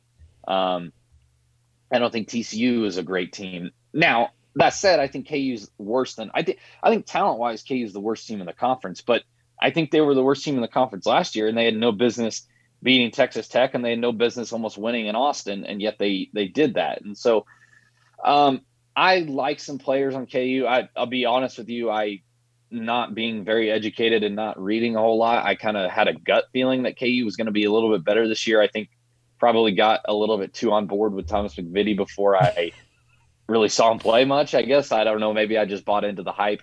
Um, and then I was talking to Scott Chasen, who runs the KU side on twenty four seven, and he said, you know, hey, it's you know the line is just in shambles right now. They got so many moving pieces on that offensive line that it's tough to get it going. I look, I think KU's got talent. Um, I think obviously, you know, Pooka Williams is is regarded as one of the top backs around the country, and I love Andrew Parchment, dude. I, I think he's I think he's one of the the better receivers out there. Um, but it's just it's really tough for me to see a situation where KU gets a win mm-hmm. or, or who they beat until I can see until I can see them, you know, hey, let's uh, let's decide on a quarterback. If you have two quarterbacks, you don't have a quarterback. That's how I've right. always felt. That's how I felt with with Daniel Sams and Jake Waters at K State. That's how I felt with with Skylar Thompson and Alex Delton at K State. It just doesn't make any sense. There's no offense that's designed to do a two quarterback system. If they can get that resolved, then sure, I think KU might be able to, to um, maybe they, they find a little bit of competitive spirit in them. But I got to tell you, it's not just losing to Coastal Carolina; it's just getting throttled, man. They just it was over. It was done from the start, and then in nothing that they could do could really flip it around. Um, overall for KU, I'm just going to be honest with you. If this season is just a disaster, you know, if it's 0 and 10 or if it's 1 and 9, it's time to start talking about maybe just handing the program off to Brent Dearmon. I mean, I think we all know that's the direction they're heading in right now. Right. Um, at least that's that's the perception. Um, I'm obviously not in Jeff Long's ear. I don't know what he's thinking, but the perception is, hey, let's do this Les Miles experiment for a few years. We'll hand it off to Brent Dearmon when it's up and running. I, I think Brent Dearmon's calling the shots right now. I think Les Miles is no more than just kind of the face of the program right now, and I think probably Brent Dearmon's running a lot more than we think. Mm-hmm. So I, I, I honestly think K, KU would be a whole lot better off if they just after this year, if it goes bad, to say, hey, let's let's kind of hit the reset button again, but let's do it with a young guy, an energetic guy who's going to change up the way we do things around here. Well, and, and that's if they want to be able to keep Dearmon around. His name was brought up for several offensive coordinator jobs last offseason, and that might have to be what it takes. Uh, you saw with OU, Bob Stoops, the only reason why he stepped down early was he knew they would lose Lincoln Riley if he didn't otherwise, and was doing it in the best interest of that OU program to step aside to let Lincoln take that role. So that's not out of the question. I don't think too many people have thought about that, but or at least said so publicly, but it does make a lot of sense. Riley, last question before we let you run. I know you said you liked Baylor, what they bring back this year with Charlie Brewer and company, that you're skeptical in West Virginia, and I know Texas Tech had a bad showing last week, and we mentioned Iowa State and uh, you know K State their losses, and TCU looks like they're going to really struggle this year. When you get beyond that first core group of OU, OSU, and Texas, that next middle of the pack group, who is the number four team in this league? Who do you think is going to step out and be that that sleeper of sorts in, in the Big Twelve conference once you get a, away from the uh, the the lead pack of this league? That is the million dollar question, right? Who is going to be the best of the average team? um, and, I mean, and it's a lot like last year. Uh, you know, it was was it last year? It was K State, Texas, Iowa State, and maybe Oklahoma State. I think it was like a, a four way tie for third place. It just that's just what this conference does. They just eat each other up. They they go back and forth. Um, I I think obviously it's going to take a week or two for us to really kind of define who is the best of the middle. But right now, I'm I'm going to just stick to my gut, and I'm just going to say, hey, it's still Iowa State. Um, yeah, it was a terrible loss, but like I said, I, am not going to freak out about it. I'm not going to say overrated. I'm not going to say, uh, you know, they're they're a fraud or anything like that. They, I don't think I never bought into the hype of them as Big 12 contenders or national. That was a, a bear from College Game Day two weeks ago says that they were a sleeping giant for the college football playoff, which just like blew me away. I didn't get that at all, even though I am a big Iowa State guy. But I I think Iowa State's appropriately rated. I think they are the third or fourth best team in this conference, and I think that they will.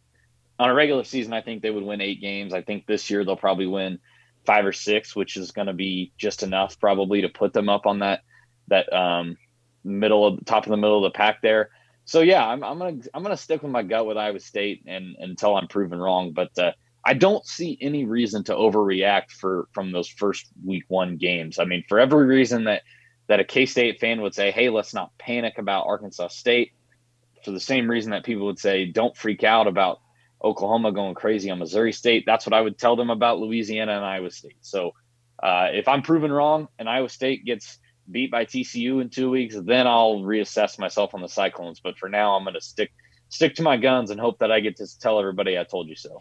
All right, Riley, we're out of time. Thanks for joining us, man. Where can people see all the uh, great work you're doing at 24 7 and uh, follow you, man? Yeah, it's uh, it's crazy all the time. I mean, honestly, just just tons of stories. We expanded the news desk to like 16 people this year, and so it's been there's a lot of stories. But uh, I would just encourage everybody to follow the general 24 7 Sports Twitter page. It's at 247 Sports, um, and just everything that we produce, everything that we write, it just gets tweeted out from there, and it's always firing all day, all night. And so uh, you, will probably miss some things just because of the speed of it, but uh, it's all right there if you ever want to go scrolling through it. Awesome. He's Riley Gates joining us here on the Jones Report this week. Riley, thanks for the time. Thanks for uh, stopping by. We'll talk again soon. Absolutely. Anytime. Big thanks to Riley Gates for joining us here on the Jones Report today. Check out all his work on 247sports.com. Tyler Jones back here with you now. Time for this week's edition of the Pigskin Pick'em presented by O'Connor Advisory Group.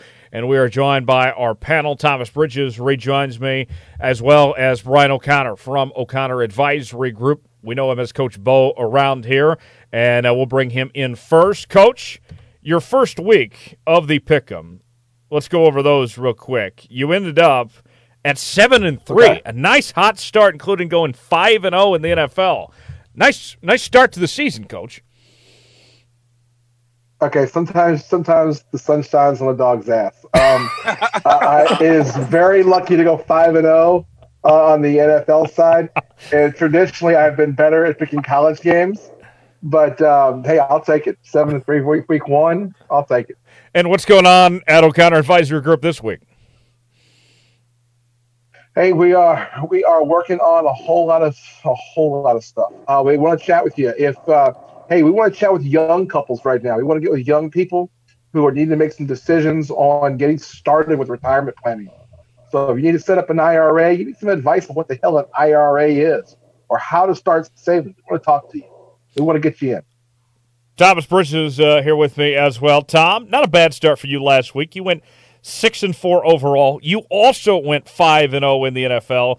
Just couldn't transition that luck over to the college side where you went one and four. Uh, looking for a, a, good week this week. What do you got to do this week differently on those college picks? Yeah, I gotta I gotta switch some stuff up on the college. You know, I bet our friends at Bovada, I've bet on the college games, didn't do so high. I should have been betting on the NFL games. uh, I'm thinking, golly, I couldn't. You know, I as soon as I saw the Packers up uh, like they were, and uh, you know, I said last week, classic Aaron Rodgers game as soon as I saw that Packers up, I knew it was going to be a good week. yeah. Uh, so now we uh, move on to week two, and I went five and five. I had a similar week to you guys in the sense that I did really well in the NFL. I went four and one, but I went one and four in college. So we need a reverse course of things. TJ Reeves, who is going to be with us throughout the season, uh, he couldn't make it on uh, this week's show, but he and I each had the same record. He went five and five as well. And uh, we got a great slate of games this week, much better than last week. Our uh, game of the week on the college football side is number 17 Miami against number 18 Louisville. Louisville, a two point favorite. Houston against Baylor. That game was just scheduled last Saturday. So, not a whole lot of scouting or prep time for either one of those teams, as Baylor will be a seven point favorite for their home opener. Tulsa and Oklahoma State, this game was supposed to be played a week ago, but Tulsa had some problems with COVID cases and not getting enough practices in, so Oklahoma State let them push this game off another week. And uh, that game will take place in Stillwater with the Cowboys as a 20 and a half point favorite. One of the more marquee non conference games of the 2020 season is number 14 UCF traveling to Atlanta to take on Georgia Tech. Last week, Georgia Tech pulled off an upset in the ACC with a win over Florida State. Now they'll try to transition that luck over to uh, their home opener as uh, the Golden Knights are a seven and a half point favorite. The uh, national champions from a couple years ago, right? um, about this? Uh, the last college game we'll pick Appalachian State, ranked 23rd in the country. They host Marshall, who put up a lot of points in their opener against Eastern Kentucky, close to 60. App State a three and a half point favorite. On the NFL side, we'll pick the Patriots and the Seahawks. The Seahawks are a four point favorite after a really good win last week against the Falcons. The Patriots, on their end, are coming off a win against the Dolphins in a stellar debut for Cam Newton. Chiefs take on the Chargers. Chiefs are an eight and a half point favorite, and they had a couple of extra days off after their Thursday night game. The Chargers just barely beat Joe Burrow and the Bengals last week. Chiefs are an eight and a half point favorite in LA. Falcons take on the Cowboys. Each of these teams lost last week. The Cowboys in a close one that got away after some questionable decision making by Mike McCarthy. The Falcons uh, were just run out of town uh, by Seattle, and uh, Dallas is a five point favorite there in a Big D. The Vikings taking on the Colts. Vikings were in a shootout with the Packers last week. Packers ultimately came out with the win. The uh, Colts, they uh, let that one slip away against the Jags. They led for most of the game, but the Jags ultimately came up out, up on top. The Colts are a three point favorite, and uh, the Rams and the Eagles The Rams with a nice win last week on Sunday Night Football over the Cowboys, as we mentioned. The Eagles had a 17 to nothing lead against the Washington football team at halftime and blew that in the second half to lose 27 to 17. So there's our slate of games, and we will get started. Let's go with uh, who finished first last week. Coach Bo, we'll let you go uh, get us started here with uh, the first game of the week. Number 17 Miami taking on number 18 Louisville, with Louisville's a two point favorite. Okay, I don't have much feel for this game. Um, this one, I I want to pick the U because I'm a U guy. I love the U, but I I'm picking Louisville. They're at home. I like Louisville in this case. I just there's something about Miami right now. I don't know about the quarterback situation. They're offensively uh, not a lot of horses, and I think Louisville for some points. So I'm going to take Louisville and roll and uh, lay the two. All right, Tom, who are you going with? You know, I didn't trying to catch a feel for this game as well, and I was kind of back and forth. Uh, I like the U myself, but I will go ahead and stick with the U. Uh, not a whole lot of points there uh, to kind of work with either way, so uh, it's almost a toss up at this point. But I'll take uh, Miami. All right, I'm going to go with Miami in this game myself, and two reasons why. D'Eriq King, I was so impressed with at his time at Houston as their starting quarterback. Um, you know, that's half the battle in football these days is having a quarterback. Miami has their guy. And then their punter. Here's some research I did, folks. Uh, Lou Hedley was the Ray Guy most outstanding punter of the week last week. And I kid you not, he looks like he's going to play for the Raiders one day. Uh, based on this guy's look, let's see if you guys can see it in the camera there. Doesn't that look like a future Raider? Can you guys see that? Yeah, it does. yeah, it does. The neck tattoo and everything. Yeah. I Oh. see where you're going with that. yeah. So I'm he needs going some longer hair. You know, he's needs some, he needs some Kenny Moore hair. so I will go with uh, Miami to cover as a, a two point underdog in our game of the week. Houston taking on Baylor. Coach, I want to start with you again on this one because I, I need some analysis from you for this. You have a week to prepare. You had no idea these teams were even playing until Saturday of last week. This is a crazy situation for both these teams to have to adapt on the fly like this. Yes, it is. And here's where I would be if I was coaching this game. I would be, I wouldn't even be worrying about what the opponent does. I would be worried about what we can do.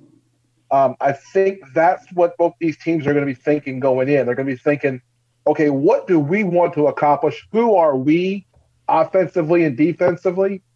Um, you've got two really good coaches here. I like Daniel Holgorsen uh, Houston and Dave Aranda's in his first game as Baylor's coach, former LSU coordinator, uh, defensive coordinator, a guy who's always prepared. But I like Houston. I think they'll score points, and you're going to give me another touchdown with seven points. So I think it's going to come down to who executes their offense the best. Um, you're not going to be making a whole lot of adjustments against the, what the other team's defense is, especially against a team where the guy is the coach in his first game as the head coach. So uh, that would be the kind of look I would have as a coach, and I think that's why I'm going to take Houston. Okay. Tom, uh, we know all about Dana Holgorsen. He was in the Big 12 for a long time. He's faced Baylor many times, but he hasn't faced Dave Aranda's led Baylor Bears. What do you think of this matchup? You know, I, I like Coach's take there on Houston and, and what they'll be able to do. Uh, I cannot pick against Baylor the first game. I think Big 12 letdown games were all last week. Um, you know, maybe that's just my opinion, or maybe that's my hopes. Really, I got to take Baylor here uh, and and ride them through from last season, at least in the first game. Uh, I do think it'll be close. I'd feel a whole hell of a lot better if it was six and a half instead of seven and a half. I can tell you that much. Um, Dana, you know, Dana has a long history in the Big 12, a uh, long history in Stillwater as well, uh, or just enough that uh, I, I, think Baylor might be making him pull his hair out. He might need to, uh, you know, take his Xanax by the second quarter like he usually does. At least that's what I'm hoping. Xanax and Red Bull and all that. Um, I'm going to go with uh, Baylor to cover this one. They're the home team and they have the veteran quarterback in Charlie Brewer. I don't think Charlie Brewer is a bad quarterback by any means. And in this circumstance of short preparation and and all, uh, I will take the uh, guy that has uh, been through a lot over the years. He he was part of this program when they won, you know, just one or two games. Uh, his first year as a starter, uh, I think that he'll be a big part of why this Baylor team will be ready. I'll go with Baylor to cover seven. Tulsa taking on Oklahoma State, as we mentioned earlier. This game was supposed to be played last week. The Cowboys are a 20 and a half point favorite. Tom, we'll start with you this time. You'll be at this game. What do you think about the Pokes' chances uh, against Zach Smith and the uh, Tulsa Golden Hurricane? You know, I hope they uh, get a lot better. You know, get it done this year compared to last year. Uh, you know, was a was a thriller, I guess you could say. Unfortunately for my team, it was a thriller up until halftime. I think they do a whole lot better this way around, and I think COVID has to play a decent part in that. Uh, the reason the game was, you know, scheduled another week out, Tulsa didn't have a whole lot of practices in. Uh, you know, we've seen teams uh, in in week one essentially that that didn't have a whole lot of practices, and it didn't fare too well. Uh, OSU has had practice. They have Spencer Sanders returning, Chuba Hubbard, and obviously Tylan Wallace. One of the only teams I can think of that has uh, a Doak Walker Award potential and as well as Biletnikoff Award potential on the same team in a long time. Um, so I think they roll. I hope they roll. Um, go Pokes. Yeah, I'm with you, Tom. I like Oklahoma State here as well. Just too much offense. They've had more practices. Uh, this is the home loan guarantee. Uh, put the mortgage payment on this one. I think Oklahoma State blows Tulsa out of the water here and takes care of business. Coach, what are you thinking about this uh, matchup in uh, down in down in Stillwater on Saturday? I'm with you on this one too. I like Oklahoma State. I think that exactly what you guys are saying. They've been practicing. You know, um, uh, coach down there is going to uh, make sure they get all the practice in COVID or no COVID or anything else, you know, he's probably not believe that COVID's real anyway. uh, so he's got him out there playing. Uh, oh, cheap shot. Hey, well, you know. Um, no, I, I think that you got to look at games like this. You got to look at uh, early in the season. You know who has got what they who is who knows who they want to be, and I think that's a big deal. Um, I also was doing some looking on Tulsa. They've lost a lot of players from last year, and so I don't think they're going to score as many points. 20 and a half is a lot to give up, but I'm going to go ahead and do it.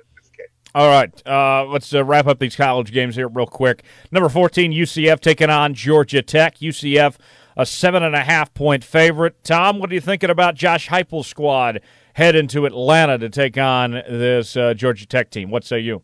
Jones, I like what Georgia Tech was able to do against Florida State. You know, that didn't go so hot for me last week on the pick 'em uh, hesitant to pick against them again, uh, but you know we haven't been able to see UCF. Um, they have been a lot better program, obviously. You know, national champions, like you said a couple minutes ago. Um, I don't know if they can do. I don't know if Georgia Tech can pull one again. FSU. The thing about FSU, and I should have known this. Uh, they're a lot like Texas. They're like the Texas of the ACC.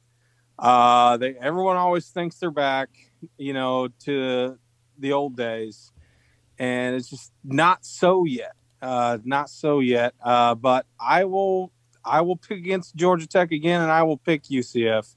Okay, Coach uh, Coach Bo, what are you thinking here? All right, Georgia Tech screwed me last week. Plain and simple. I picked Florida State, but that wasn't because Georgia Tech was good. It was because Florida State is bad. Thomas was right. He was he was perfectly spot on. They were absolutely awful. Now, having said that, Georgia Tech wins the game last week. They're not doing it to UCF. Um, I like UCF. I like Josh a lot. Um, I got to see them in person a couple years ago, and I like what he's doing there. So I'm taking UCF and uh, laying the points. All right, I'll take UCF as well. I actually, as impressive of a win that was from Georgia Tech, last week. I do not think Georgia Tech is a good football team. I think UCF is a very good team. Uh, I'll go with a UCF to uh, take care of business uh, in this one. And uh, UCF, they need every one of these non-conference opportunities they can get. They'll uh, win this one and cover at seven and a half. Last college game, number twenty-three, App State taking on Marshall. Tom, you and I were we were trying to figure out games to pick earlier in the week, and this one is a sneaky good matchup with App State favored at, at a three and a half. Yeah, I think it's pretty sneaky as well, and and I was hesitant to pick this game. Uh, it's one of the last games I kind of decided on, and eventually went ahead and went with App State. Uh, Marshall did blow out Eastern Kentucky 59 to 0. West Virginia also blew the doors off of Eastern Kentucky. I don't know how much you can say that is a, uh, a character defining win of your football team, uh, even if you're Marshall. Uh, I mean, still props. You beat the teams you need to. Iowa State failed to do that. uh, so did KU, and uh, so did K State. So, uh, you, you, know, maybe we put uh, maybe we put in App State in the Big Twelve after this. Uh, but I, I, have them winning this game. I do too. Uh, one of the best decisions and I think. Covering. Yeah. Okay. One of the best decisions I think the Sun Belt Conference made a couple of years ago was bringing in App State because they have been terrific. I know Eli uh, Drinkwitz is now at Mizzou, but that's a program. They've been consistent. Uh, I like App State to cover three and a half. Uh, Coach o- Coach Bo, what are you thinking here? Uh, you guys can add App State to the Big 12 if you want, but you're going to lose. Um, I'm taking Marshall, and I'll tell you why. Um, I looked this up. This is the game I flip flopped on a couple times. So, uh, all fairness. Um, App State wants to run the ball. This is two contradicting styles. App State wants to run the ball, run the clock out. Marshall can score fast and in bunches, which means they're going to still be in the game no matter what. So give me Marshall, a couple extra points. I'll take that. Okay, I like it. So there you have it. Those are our college picks. Let's move on to the NFL, and we'll start with the uh, Patriots and the Seahawks. The Seahawks a four point favorite uh, going up against this uh, New England Patriots team. Uh, Bo, we'll start with you. Who do you like uh, in this matchup between uh, Cam and Russell Wilson? Okay, so this one was the toughest one for me on the entire slate. Um, Patriots, four point dogs at Seattle. Now, the 12th man really won't be a thing, I don't think, because of, it won't be as loud. Um, they'll pipe in music and they can do that, but they won't be able to pipe in as much. I kind of like what the Patriots are doing right now. I like what I saw with Cam Newton. I've got to go with I, Belichick's gonna seems to always figure out a way, even though he doesn't have Tom Brady. But I think he might have actually upgraded his quarterback right now after seeing what I saw last couple of weeks. And uh, I'm going to take the Patriots plus the four, uh, but I am torn on this game. I think it's going to be close, um, but I could see it going either way. Tom, what are you thinking here? You know, I like what you had to say earlier about the Seahawks uh, coming off that big road win in Atlanta coming home for the first time. NFC West, toughest division. Uh, and, you know, I like the Patriots too. I was really happy to see Cam get that win, even if it was against the Dolphins. Uh, even if he's on the Patriots now, you know what I feel about the Patriots. Not as much as Dallas, but um, at the same time, I don't think Belichick can come in here first game into Seattle. Not that they play there all the time, but into Seattle, fans or no fans, uh, and, and beat Pete Carroll and crew. I meant to say this earlier. Isn't Dana Holgorsen just kind of like a methed out Pete Carroll? you know, I've never thought I've about it, it that way, but that yeah. makes sense.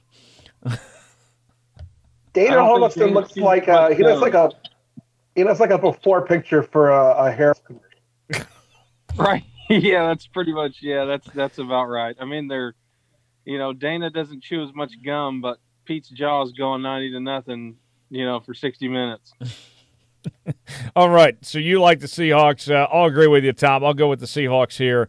Uh, I think they got too much for New England to deal with. New England's got a lot of holes. Nice win last week, but uh, I'm going to ride the uh, Seahawks train until it uh, proves me otherwise. So I'll go Seattle at four. Chiefs taking out the Chargers. I'm surprised, guys, this line is actually only eight and a half. Uh, I think the Chiefs will take care of business just fine against LA. Last week they did it with running the football with Clyde Edwards Helaire and the short passing game with Patrick Mahomes. They're still very capable of throwing it around the yard. The defense looked great last week. nothing scares me at all about Tyrod Taylor or Tyrod Taylor or uh, Taylor Taylor. I don't care, whatever you want to call him. I mean, he's going to have a bad day. Um, I'll go with the Chiefs to cover eight and a half. I have no issues, no concerns whatsoever with the Chiefs covering that one. Uh, Tom, what are you thinking here? Yeah, I don't think uh, the Chargers can keep up, even if their defense is pretty decent. And for the Chargers, uh, you know, I don't think they're going to be able to slow down the Chiefs enough, and Tyrod Taylor's not going to be able to. Uh, he's he's not going to be able to catch up. Coach, what are you thinking? Um, okay, so week one, I watched as many games as I could, and this kind of hurts me to say this, fellas, but the Chiefs are by far the best team in the NFL. Um, it's not even close right now. The Ravens are probably the second best team, but uh, and the Ravens my preseason Super Bowl pick, but I'm wavering now. Um, I was so impressed with the Chiefs on Thursday night. I don't see any way, like you said, Tyler. I I'm surprised this is eight and a half. I'm surprised this is at 14. I mean, this is surprising. I will lay the points, Chiefs. It's going to be hard for me to pick against the Chiefs for a while. I get that completely. Uh, so we all like the Chiefs to cover eight and a half. Falcons taking out the Cowboys. Each team looking for their first win of 2020. Cowboys a five point favorite. Coach, we'll start with you this time. What are you thinking here? Okay, what's our what's our rules on cursing here? Uh, say whatever you want. Because this is go because for this it. is Yeah. the official Mo says this is there's no two teams that I hate more than the Atlanta Falcons and the Dallas Cowboys. So this is both these teams, okay? Plain and simple. um, but I, there really, there are literally no two teams in the NFL I hate more than these two.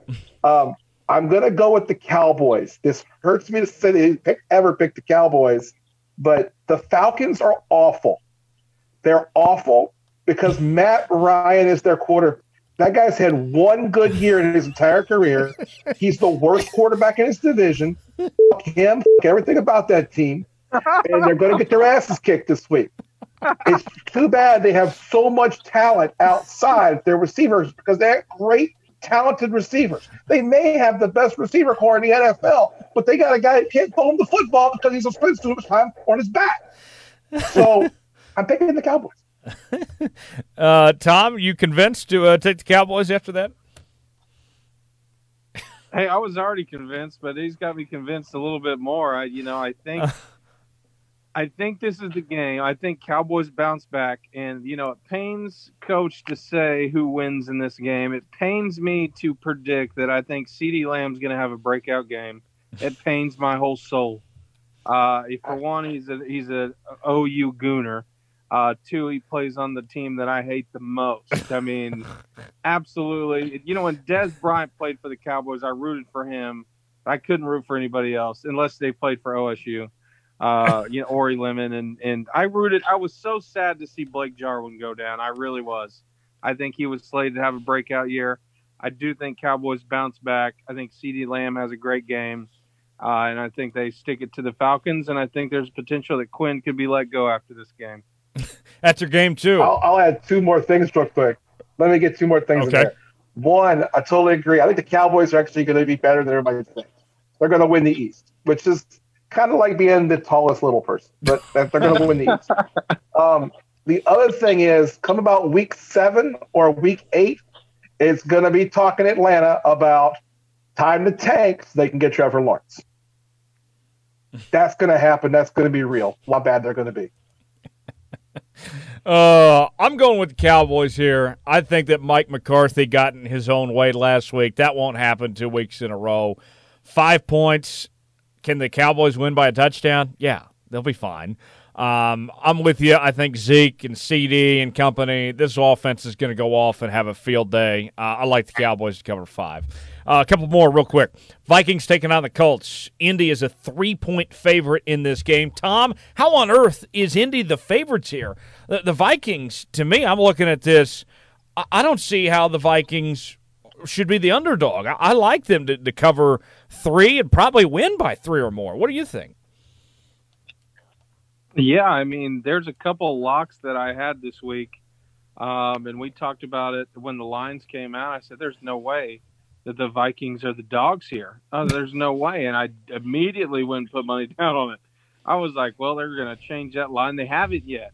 Uh, Indy lost to Gardner Minshew. What? You're going to have that much faith still in Philip Rivers? No. Uh, this, if I had to pick an NFL game, this is this. I mean, you can't really say the Chiefs are a lock. You can, but that's cheating. Um, and so, without putting a lock on the Chiefs, this is my lock game of the week uh, as far as NFL goes. Okay, uh, Coach Bo, what are you thinking about the Vikings and the Colts with the uh, Colts as a three-point favorite?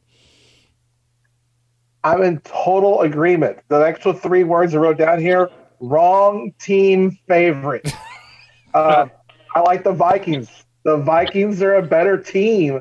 And then, really, let's get to the end of the game. I mean, just let's say the Vikings are ahead. Do you trust Philip Rivers?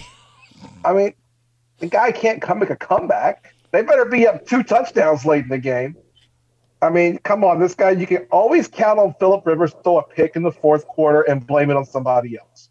That's what's going to happen in this game. The Vikings are going to beat them. It's can we just skip the Monday for that part already? Just go ahead and do it. The Vikings are going to beat them.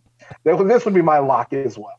Yeah, I like the Vikings here to uh, cover as a three point favorite. And even if they don't win, does anybody see the Colts winning by three or more on this? No, absolutely not. Uh, I'll take the Vikings here. Kirk Cousins and company uh, have a nice outing. Last one for you. Rams taking on the Eagles. One last thing on that. Go ahead. Let me get back. One last thing on that. The the the Colts signing, pardon me, the Colts signing Philip Rivers was a huge mistake. Um, I still I have Philip Rivers on the same plateau that Matt Ryan's on. Um, they can both go to hell for all I care. Um, I would have kept I would have played Jacoby Brissett. Honestly, I just kept Jacoby Brissett and not gone Philip Rivers and spent that much money on my salary cap. Uh, horrible job. He's not a great quarterback. I don't like him at all.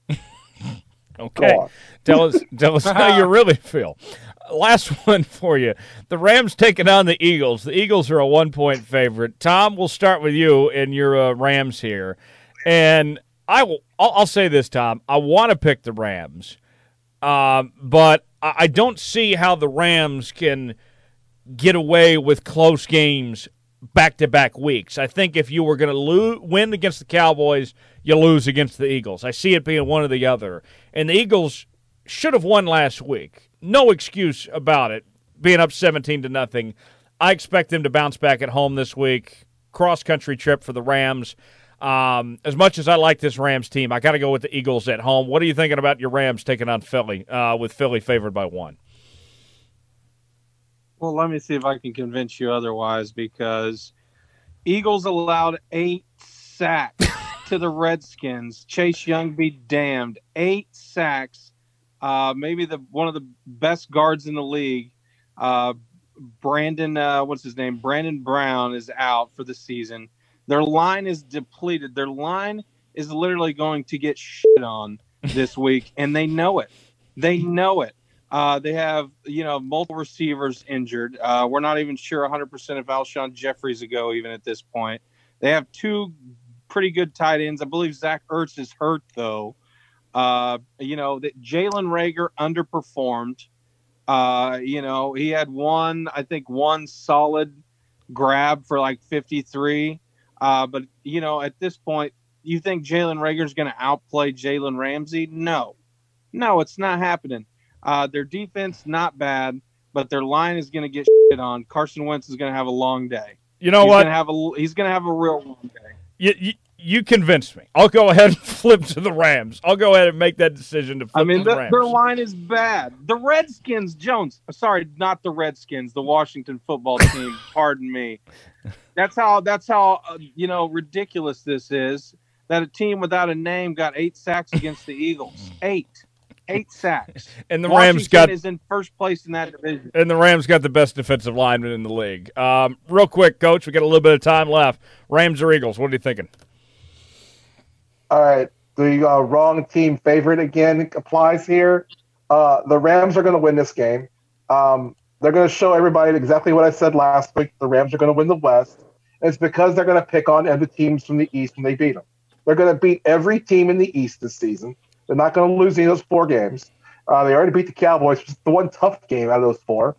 Uh, they're gonna they're gonna beat up the Eagles this week. Aaron Donald is gonna be all over Carson Wentz. It's gonna look like a really bad prison scene from Shawshank Redemption. Oh no! it's gonna be awful. Aaron Don- Aaron Donald is the best football player in the NFL, and he is going to murder this offensive line. This offensive line is bad. Uh, there's just no way around it. They're not injured. They're not hurt. They're just bad. And then let's be honest, the Eagles. When the Eagles, you know, did their little thing a couple years ago, they won the Super Bowl with a couple Mickey Mouse plays at the end of the game. What's their record since? What have they done since? It's not good. I mean, really, they're Mickey Mouse plays. not good. A couple of Mickey, it is a couple of Mickey Mouse plays in the Super Bowl. God bless them, they won the Super Bowl. That's great, great for them, great for their fans. But since then, they've done nothing, and they've gotten worse. Their roster's gotten worse. Their team's gotten worse. They're having to play all these guys. I'm I'm out.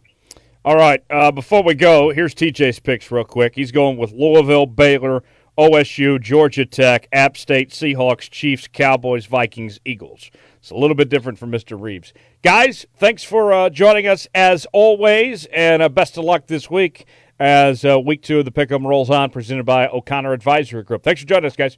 That is the O'Connor Advisory Group, Pigskin Pick'em. Check them out on Facebook. Tell them that Tyler Jones sent you, and you'll be glad you did. Tyler Jones, Thomas Bridges, back here with you now, and we'll get to our Tom Foolery story of the week coming up before the end of the show. But before we get to that, Tom, let's uh, talk about the NBA. The NBA playoffs continued on uh, Tuesday night as uh, we saw the Nuggets come back from down 3 1 again to beat the LA Clippers. And the Clippers are sent home packing. Jokic was just unbelievable 16 points, 22 rebounds, 13 assists in the win. And the Clippers, who many said they were the team to beat in the NBA this year, watch out. You know, these guys are the real deal you know, we we heard play, Paul George calling himself playoff P again and all that nonsense. And here was Kawhi Leonard coming off a championship there with the Raptors, and they just fell apart. I can't imagine Doc Rivers is going to be staying with the Clippers much longer here. A lot of the responsibility falls on him, too. And there's not a single coach in the history of the NBA that has had more teams fall apart from down 3 1 or 3 2 than Doc Rivers. Um, if you want to look at people to blame, this is a collective effort. Paul George didn't step up. Kawhi played terrible down the stretch. Doc Rivers did a bad job coaching this team. Uh, the Clippers, they were very on brand for what they've been historically for this collapse that they had there against the Nuggets. But the flip side, you got to give the Nuggets credit. These guys didn't give up. Jamal Murray played out of his mind. Um, you know, the the talent that the Nuggets have just was unbelievable. And then I hear Doc Rivers say that you know uh, we didn't have much time due to the you know pandemic and in the bubble and all that to get ready for all this. The Nuggets were the last ones to show up of anybody. They had a COVID case that they had to attend to and handle with, and yet they still found a way to win. I don't want to hear the excuses from the Clippers. The Clippers are a joke, and uh, kudos to the Nuggets for getting this one done. It goes both ways. You have to fault the Clippers for falling apart, but credit where credit's due for the Nuggets for pulling this one off, Tom. Yeah, it's been it's been absolutely insane to watch the Nuggets, and you know what? I don't know. I, maybe I'm I'm gonna eat some quick crow real quick, and I'm still not convinced. I'm not, but I'm gonna eat some crow on Mike Malone. I'll eat the crow. That's fine. I'll gladly eat it to watch his team beat Kawhi and beat the rest of those little shit-eating people that play for the Clippers. Harrell is a punk ass. Patrick Beverley, a punk ass. Uh, Paul George is a wannabe punk ass, and and Kawhi is just the he is the uh, Emperor Zurg from Toy Story, and Jokic and Jamal Murray literally just played Woody and Buzz Lightyear uh, in this series and came back uh, and, and, won, and it was glorious. Uh, you know, I fell asleep. I missed it last night. I'm if I'm going to be honest, but I did wake up to go to work this morning to several glorious tweets from a drunk CJ McCollum off of his own wine, and some very awesome tweets from Damian Lillard. Uh, no, nothing back from Patrick Beverley yet, and uh, that's the one I'm really looking at. Jones, you mentioned Doc Rivers. The Clippers have not made the conference finals. All those years, all those players, the Clippers have not. They literally, I don't know, four days ago just said, you know what, we're not going to play in the Staples Center anymore. Uh, we got all these cool players, and we're fixing to play the Lakers in the battle for LA. And you know what? We're Ballmer's like, yeah, you know, I think we need a new arena slash stadium in Inglewood. If the Rams got one, we can get one. Uh, you know, maybe they'll play in like a five percent of what is a massive arena in SoFi Stadium. Uh, because at this point, after this performance, they don't deserve a new stadium. Uh, Doc Rivers, uh, you know what? Some people hate him, some people love him. I don't either hate or love him. I just can't get the job done. At this point, he's he's like a more glorified Mike D'Antoni. Uh, you know, and what I mean, what do you do? You just threw away your whole future uh, for all these guys, and and nothing comes out of it. Maybe the biggest choke is in in terms of what we thought was going to happen, uh, because you and I are both guilty of it. We completely figured the Clippers. Uh, and I think everybody else did, and that's why this comes as big of a shock. Jones, I have one question for you, though, in all of this, okay, and all this tomfoolery does Lou Williams? Where does the first place he goes after he gets out of the bubble? Oh, he, he's got to go get his chicken wings. He's already there. You know he's going to Magic City, baby. You know he's got to. I bet he's there right now. Man, you, you see that you know this team tried to do the load management thing, but the the characters on this team, from Lou Williams to Pat Bev to Montrezl Harrell, you know, Montrez. Uh, I mean, all these guys. I think it was just too much. I think the Clippers are going to have to make some major. You know, changes. I know Morris. I know Morris is from KU, and I know you know the Morris twins, but you can Morris throw is him a punk. Into, I'm sorry. POS. Yes, I, I know Yeah, that I mean, KU fans are going to I like mean, me saying that, but. He's a villain now. And KU fans are going to like me saying that, but no, Mo- Morris is a punk. The the Morris brothers have been horrible representatives for the University of Kansas. I mean, just plain and simple. Uh, you know, it's embarrassing that they're even affiliated with the university. Um, in all honesty, Uh, um, yeah, these are punk. you know, and that's what these Clippers are. They're just a bunch of punks. This team is, and there was no chemistry there, and it didn't fit. And Kawhi didn't lead those guys through all this. Doc Rivers, most overrated coach in the league. He and Mike D'Antoni, he's got to go. So I'll say this though: if they have some self-realization, Tom, if they can realize that hey, we have problems that need to be fixed, and that the uh, powers that be can move on from some of the punks that they have and and uh, you know change that culture a bit and find a you know a real head coach. You still have Kawhi and you still have Paul George. You can be a championship team. You could be what happened to the Lakers last year, where they missed the playoffs and now they're in the conference finals, or be like you know University of Virginia a couple years ago, eliminated in the first round of the NCAA tournament. The next year, they win the NCAA tournament. I'm not writing off the Clippers' future by any means uh, based on one playoff series loss, but they do have to have a moment of realization that there's got to be some changes there. I mean, the Lakers did that with Luke Walton. They said, you know, hey, Luke's not our guy. We got to go get you know Frank Vogel or somebody else uh, that's going to you know be the the right fit here. I, I think that the Clippers have a future, but there's going to have to be some reconnecting uh, to get back on track for this franchise. Jones, I think so too. Uh, you know, and, and the Clippers, it's it's almost like they're you know a more successful Browns. They just never can get it done, never can get to where they need to be. They're always you know in the shadow. It seems.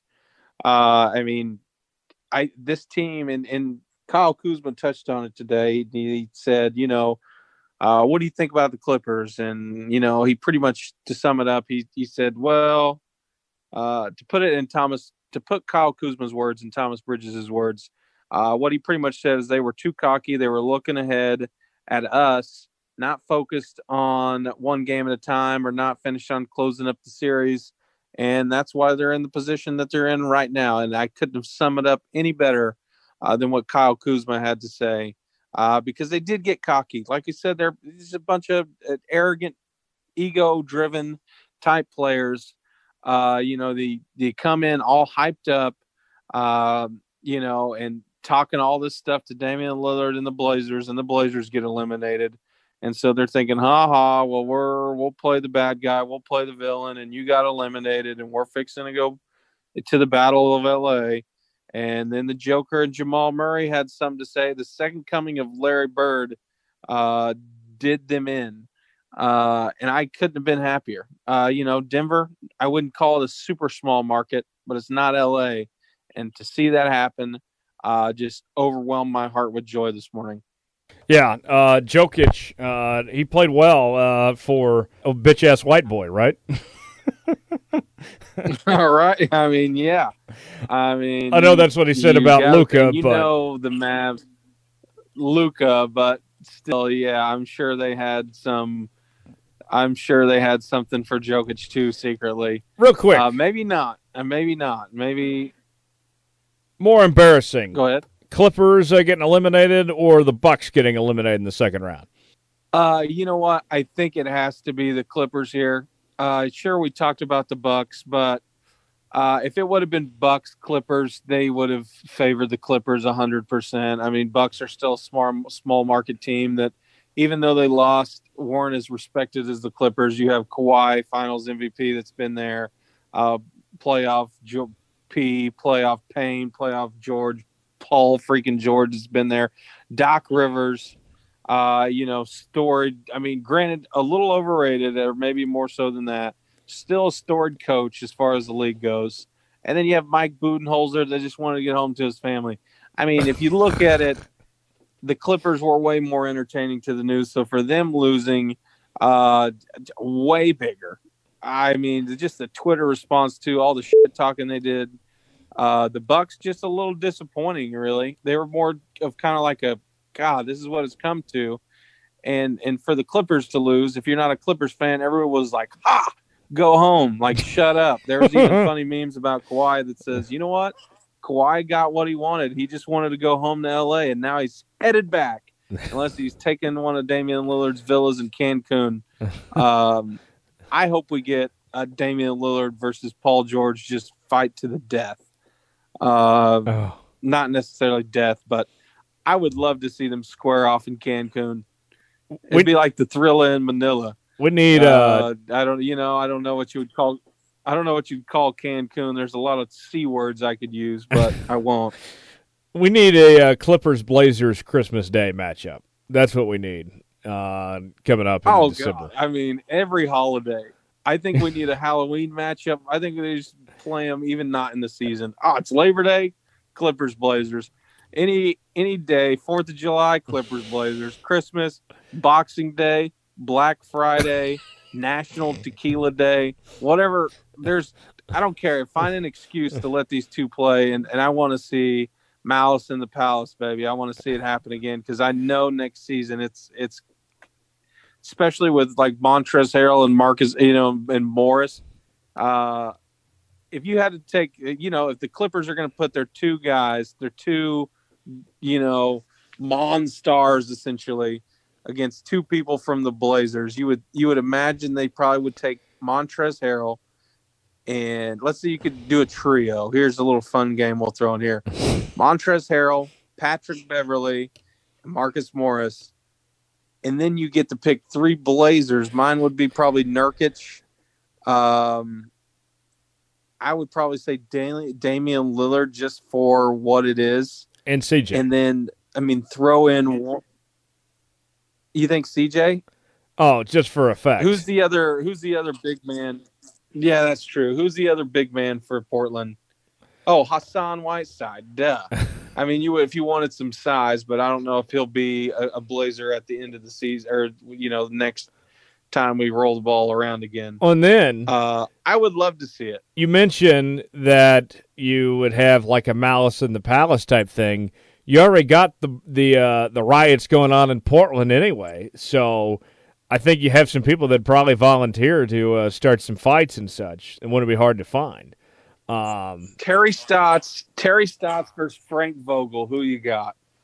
uh, I think you know Terry's a pretty tall guy. I got to go Terry. I would go Terry as well. I mean, Frank Vogel, ah, you know, he just seems like a. Uh, he's probably not a bad, he's not a bad coach. Uh, not a bad coach, but it's you know he's working with what he's got. He just there's never been a coach that of a LeBron team that I've been like he's having. Eh, I mean, Frank Vogel, Tyronn Lue, uh, freaking. Uh, But why are we uh, bringing in Mike Brown? Nah. Why are we bringing in Frank Vogel Oh. versus Terry Stotts though? Why not? That's, you know, that's battle of, Lakers uh, and Blazers. it wouldn't be. It would be Doc Rivers versus Terry. Doc Rivers versus Terry Stotts. I would. I don't know who I would take in there. I would probably have to take Doc maybe, but I'm just saying another coach from LA that you know is is is there because maybe that's the only coach in uh, LA we get at the end of the season because at this rate, I, I does Doc get fired? No, no. Is it embarrassing? Yes. The Clippers are way more embarrassing and way more glorious than the Bucks could ever be. I'm sure the Bucks, Jones, are so happy the Clippers lost. It takes the it takes the the spotlight right off them I'm sure immediately. This actually hurts Sam Cassell's chances of getting a job. He was a prime coaching candidate for a couple jobs. Now this certainly can't help him uh, as far as that goes. Real quick, we mentioned credit to the Nuggets for pulling off this series and getting that win to come back like they did. How do you like their chances against the Lakers? Do you think that they could uh, win that series? I think that we probably shouldn't even start the series until the Nuggets are down 3 1, right?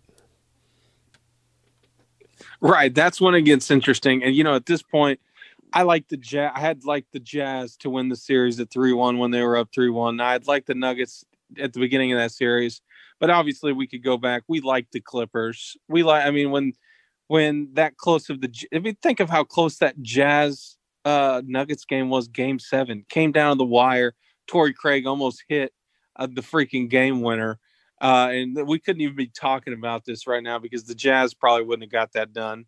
Uh, Rudy Gobert is no Nikola Jokic. There, I mean, it's just what it is. Not no slide on Rudy Gobert, uh, even though he started this whole thing potentially. But uh, we wouldn't be in the bubble if it wasn't for Rudy. So hats off to him. Um, but and and so long, uh, au revoir. But he's using a little French there. If you didn't get that. um, but you know, eh, we wouldn't even be here. We I didn't even give the Nuggets a chance, and then I feel bad about that uh, because the Nuggets, I, you know, it's. I mean, shame on them for you know letting me think that the Nuggets or the Clippers were going to just put a beat down.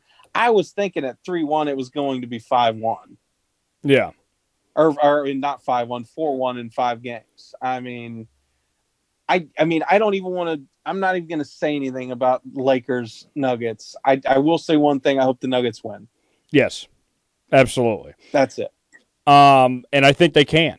They've uh, based on the way that they've played here, that's a good team. They can figure it out. Um, I like. I'll go ahead and go on record, Tom. I'll take the Lakers, but I'll say it goes seven games.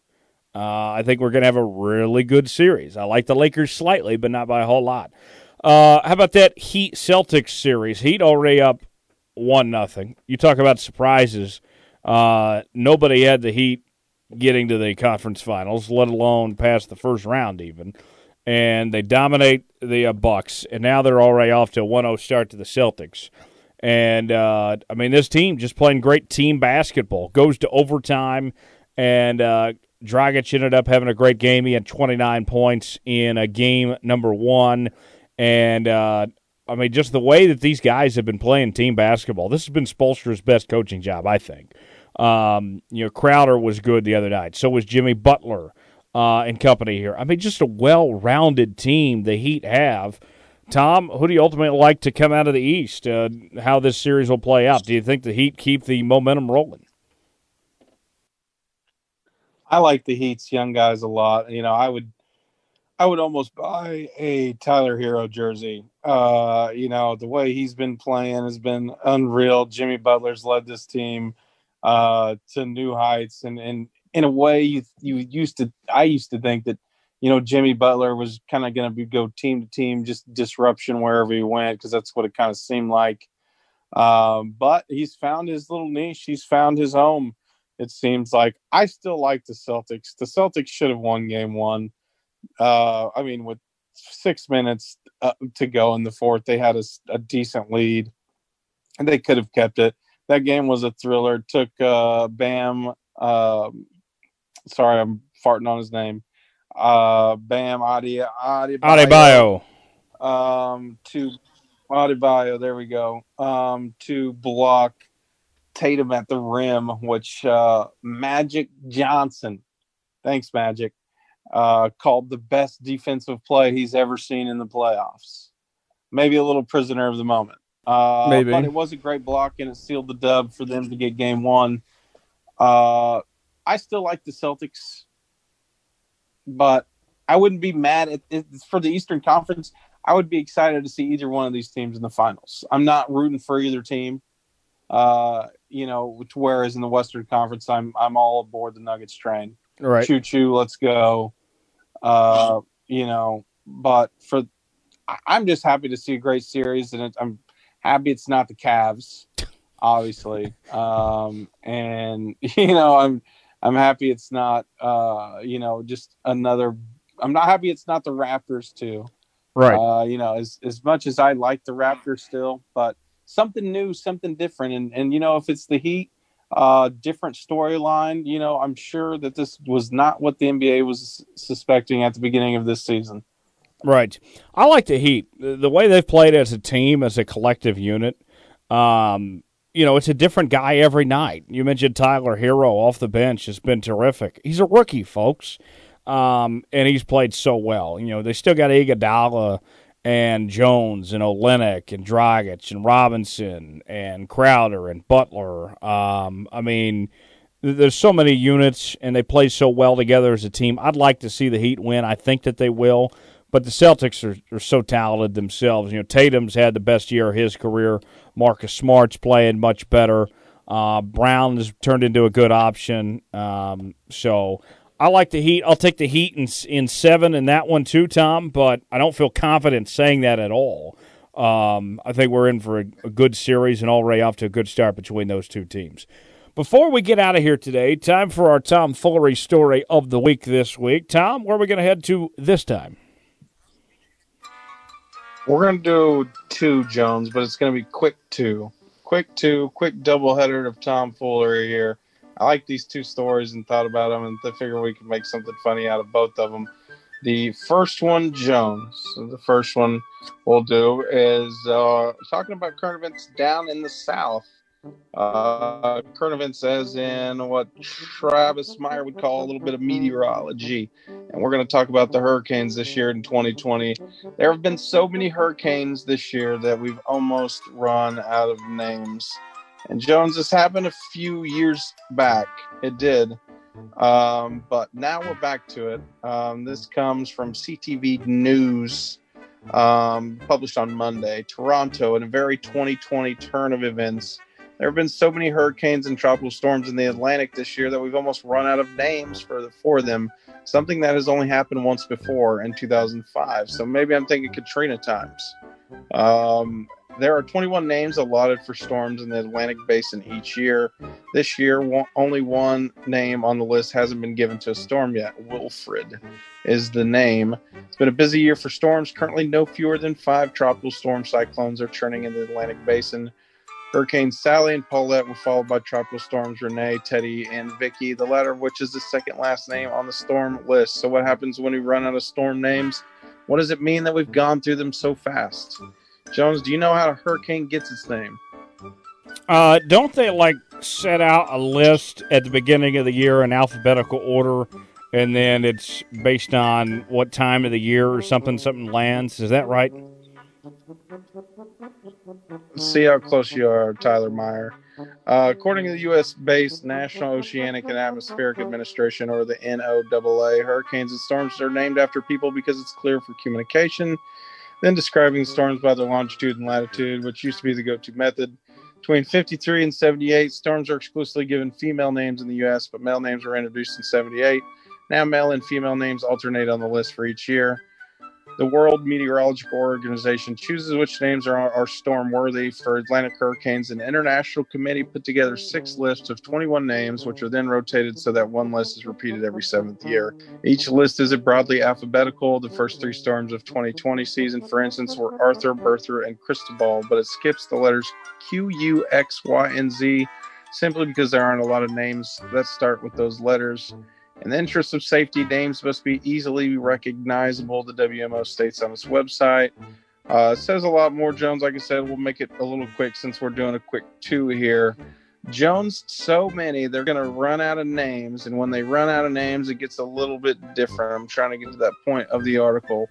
Uh, but the basis of this tomfoolery, when it does run out of names, Jones, let's just say for tomfoolery hypotheticals here, so all this damage caused by all these storms. Here's my pitch for Okay. when they run out of names, right? Okay. And it, and it's probably will happen. Uh, if there's Wilfred left, there's one left. After they run out of names, I think that they should give up the naming rights to whoever wants to put the most money towards it. If you want to name it, uh, you know, the SpongeBob 400 at Kansas City uh, Hurricane, uh, or the Go Bowling Race at uh, you know at Kansas City Speedway Hurricane, or if you want to call it the Jones Report Hurricane, if we had the money, uh, or if you want to call it the Miracle Whip Hurricane. If you want to put all that money, here's the idea: all that money that you put towards naming that hurricane goes directly into the relief efforts caused by that hurricane.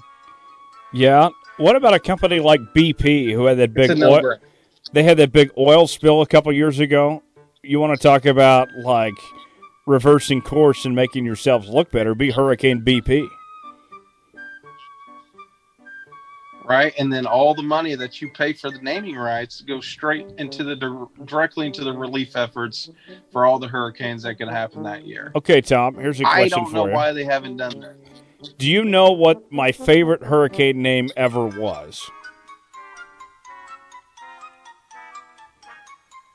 I mean, I would. I, my first guess would be Tyler, but it's probably not. No. My favorite hurricane ever, the greatest named hurricane. Go back to 2018. It landed in North Carolina. It was called Hurricane Chris. Oh yeah, yeah. I'm sure. Uh, I'm sure. You know, there was some uh, some A Bay Bay jokes and some Halle Berry jokes. Oh, the, the hurricane landed in an Uh. A, a baby. A baby. A baby. A baby. yeah. A. I'm in the club I'm sure was. Uh, that's my name. Turn it up. Yeah, right. I'm sure there. That's my to be some hurricane, turn it up. Out of that. right, right. You know, I'm so glad that we don't have to deal with hor- hur- hor- hurricanes. That's a real bad hurricane. Is a hurricane, Hurricane. uh, or just a stripper name in New Orleans, a hurricane. Just like uh, um, there's a difference but- between being naked and naked. Exactly, horror and hurrah. Hurrah. Uh, hur- hurry up, hurry up. I don't know. I was going to make a bad joke there. Um, but Jones, I think they should just go ahead and give up some naming rights. Maybe that's too, uh, maybe that's insensitive. I don't know. Because people do die. Uh, and there's a lot of damage. People lose their homes, and, and that's one glad you know we deal with tornadoes here in Oklahoma and in Tornado Alley uh, but few and far between this year. Uh, you know, being 2020, I'm surprised Oklahoma didn't get more tornadoes. To be Yeah. honest, uh, it's, I mean, it's not we're not out of the blue yet. Late September, early October, there has been tornadoes, but not usually like March or April or May. Uh, Jones, other article. Here you go. Uh, here's it pretty much comes down to: Are you trying this or not? Uh, it comes from U.S. Today Money. Um, Mountain Dew creates first cocktail for Red Lobster, the Dewgarita. Here's when you can try the tequila drink. The first official Mountain Dew cocktail will soon be available at Red Lobster. Jones, real quick, when's the last time you've been to Red Lobster? It's it's been years for me. Uh, it's been a couple of years. I like Red Lobster, but that's not the first place I go to for seafood. True. I mean, the casino here in Bartlesville, they have a s- all-you-can-eat seafood buffet with with as much as many crab legs as you can consume for like thirty bucks, and you can't really do that at Red Lobster. But they don't have the biscuits, so Ooh. Uh, but you can get those biscuits at Walmart. Uh, article continues. The Dewgarita will be rolling out to select restaurants in September and expected to be available nationwide by the end of 2020. In a news release Tuesday, Red Lobster and PepsiCo said they were kicking off a new relationship with a cocktail that that would work together to leverage iconic PepsiCo brands across the Frito-Lay and Quaker range of products to co-create tasty menu items. The cocktail has the look of a soft drink and is Mountain Dew's take on a margarita and includes the citrus flavored soda, tequila, and a few other special ingredients. Officials shared with USA Today.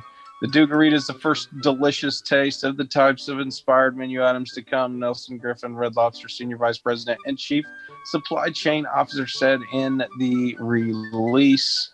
The new drink will be exclusively served at Red Lobster, and suggested pairing is the seafood restaurant's Cheddar Bay biscuits. Jones, uh, I guess the article continues. More pairings are planned with both of our brands on deck to wow guests. Mountain Dew has never wowed me. Uh, we can't wait to dream up more phenomenal flavor pairings together to bring some very special offerings and experiences to the table. Jones, you know, I was 18 when I first started drinking. I'll come out and say it. I think a lot of people had their first beverage by 18, uh, and probably, ex- you know, you can't if you drank before you're 21, and you know, experimented with mixology, pre 21 mixology. You didn't really care. It was two items. It was the, your liquor of choice and your mixer of choice. And I guarantee you, at one point in time, I made my own Dewgarita out of Mountain Dew and tequila. Uh, pretty much it was whatever we could get our hands on. But I know for a fact this has been done in multiple parties filled with 18 year olds. It, I, I know it has.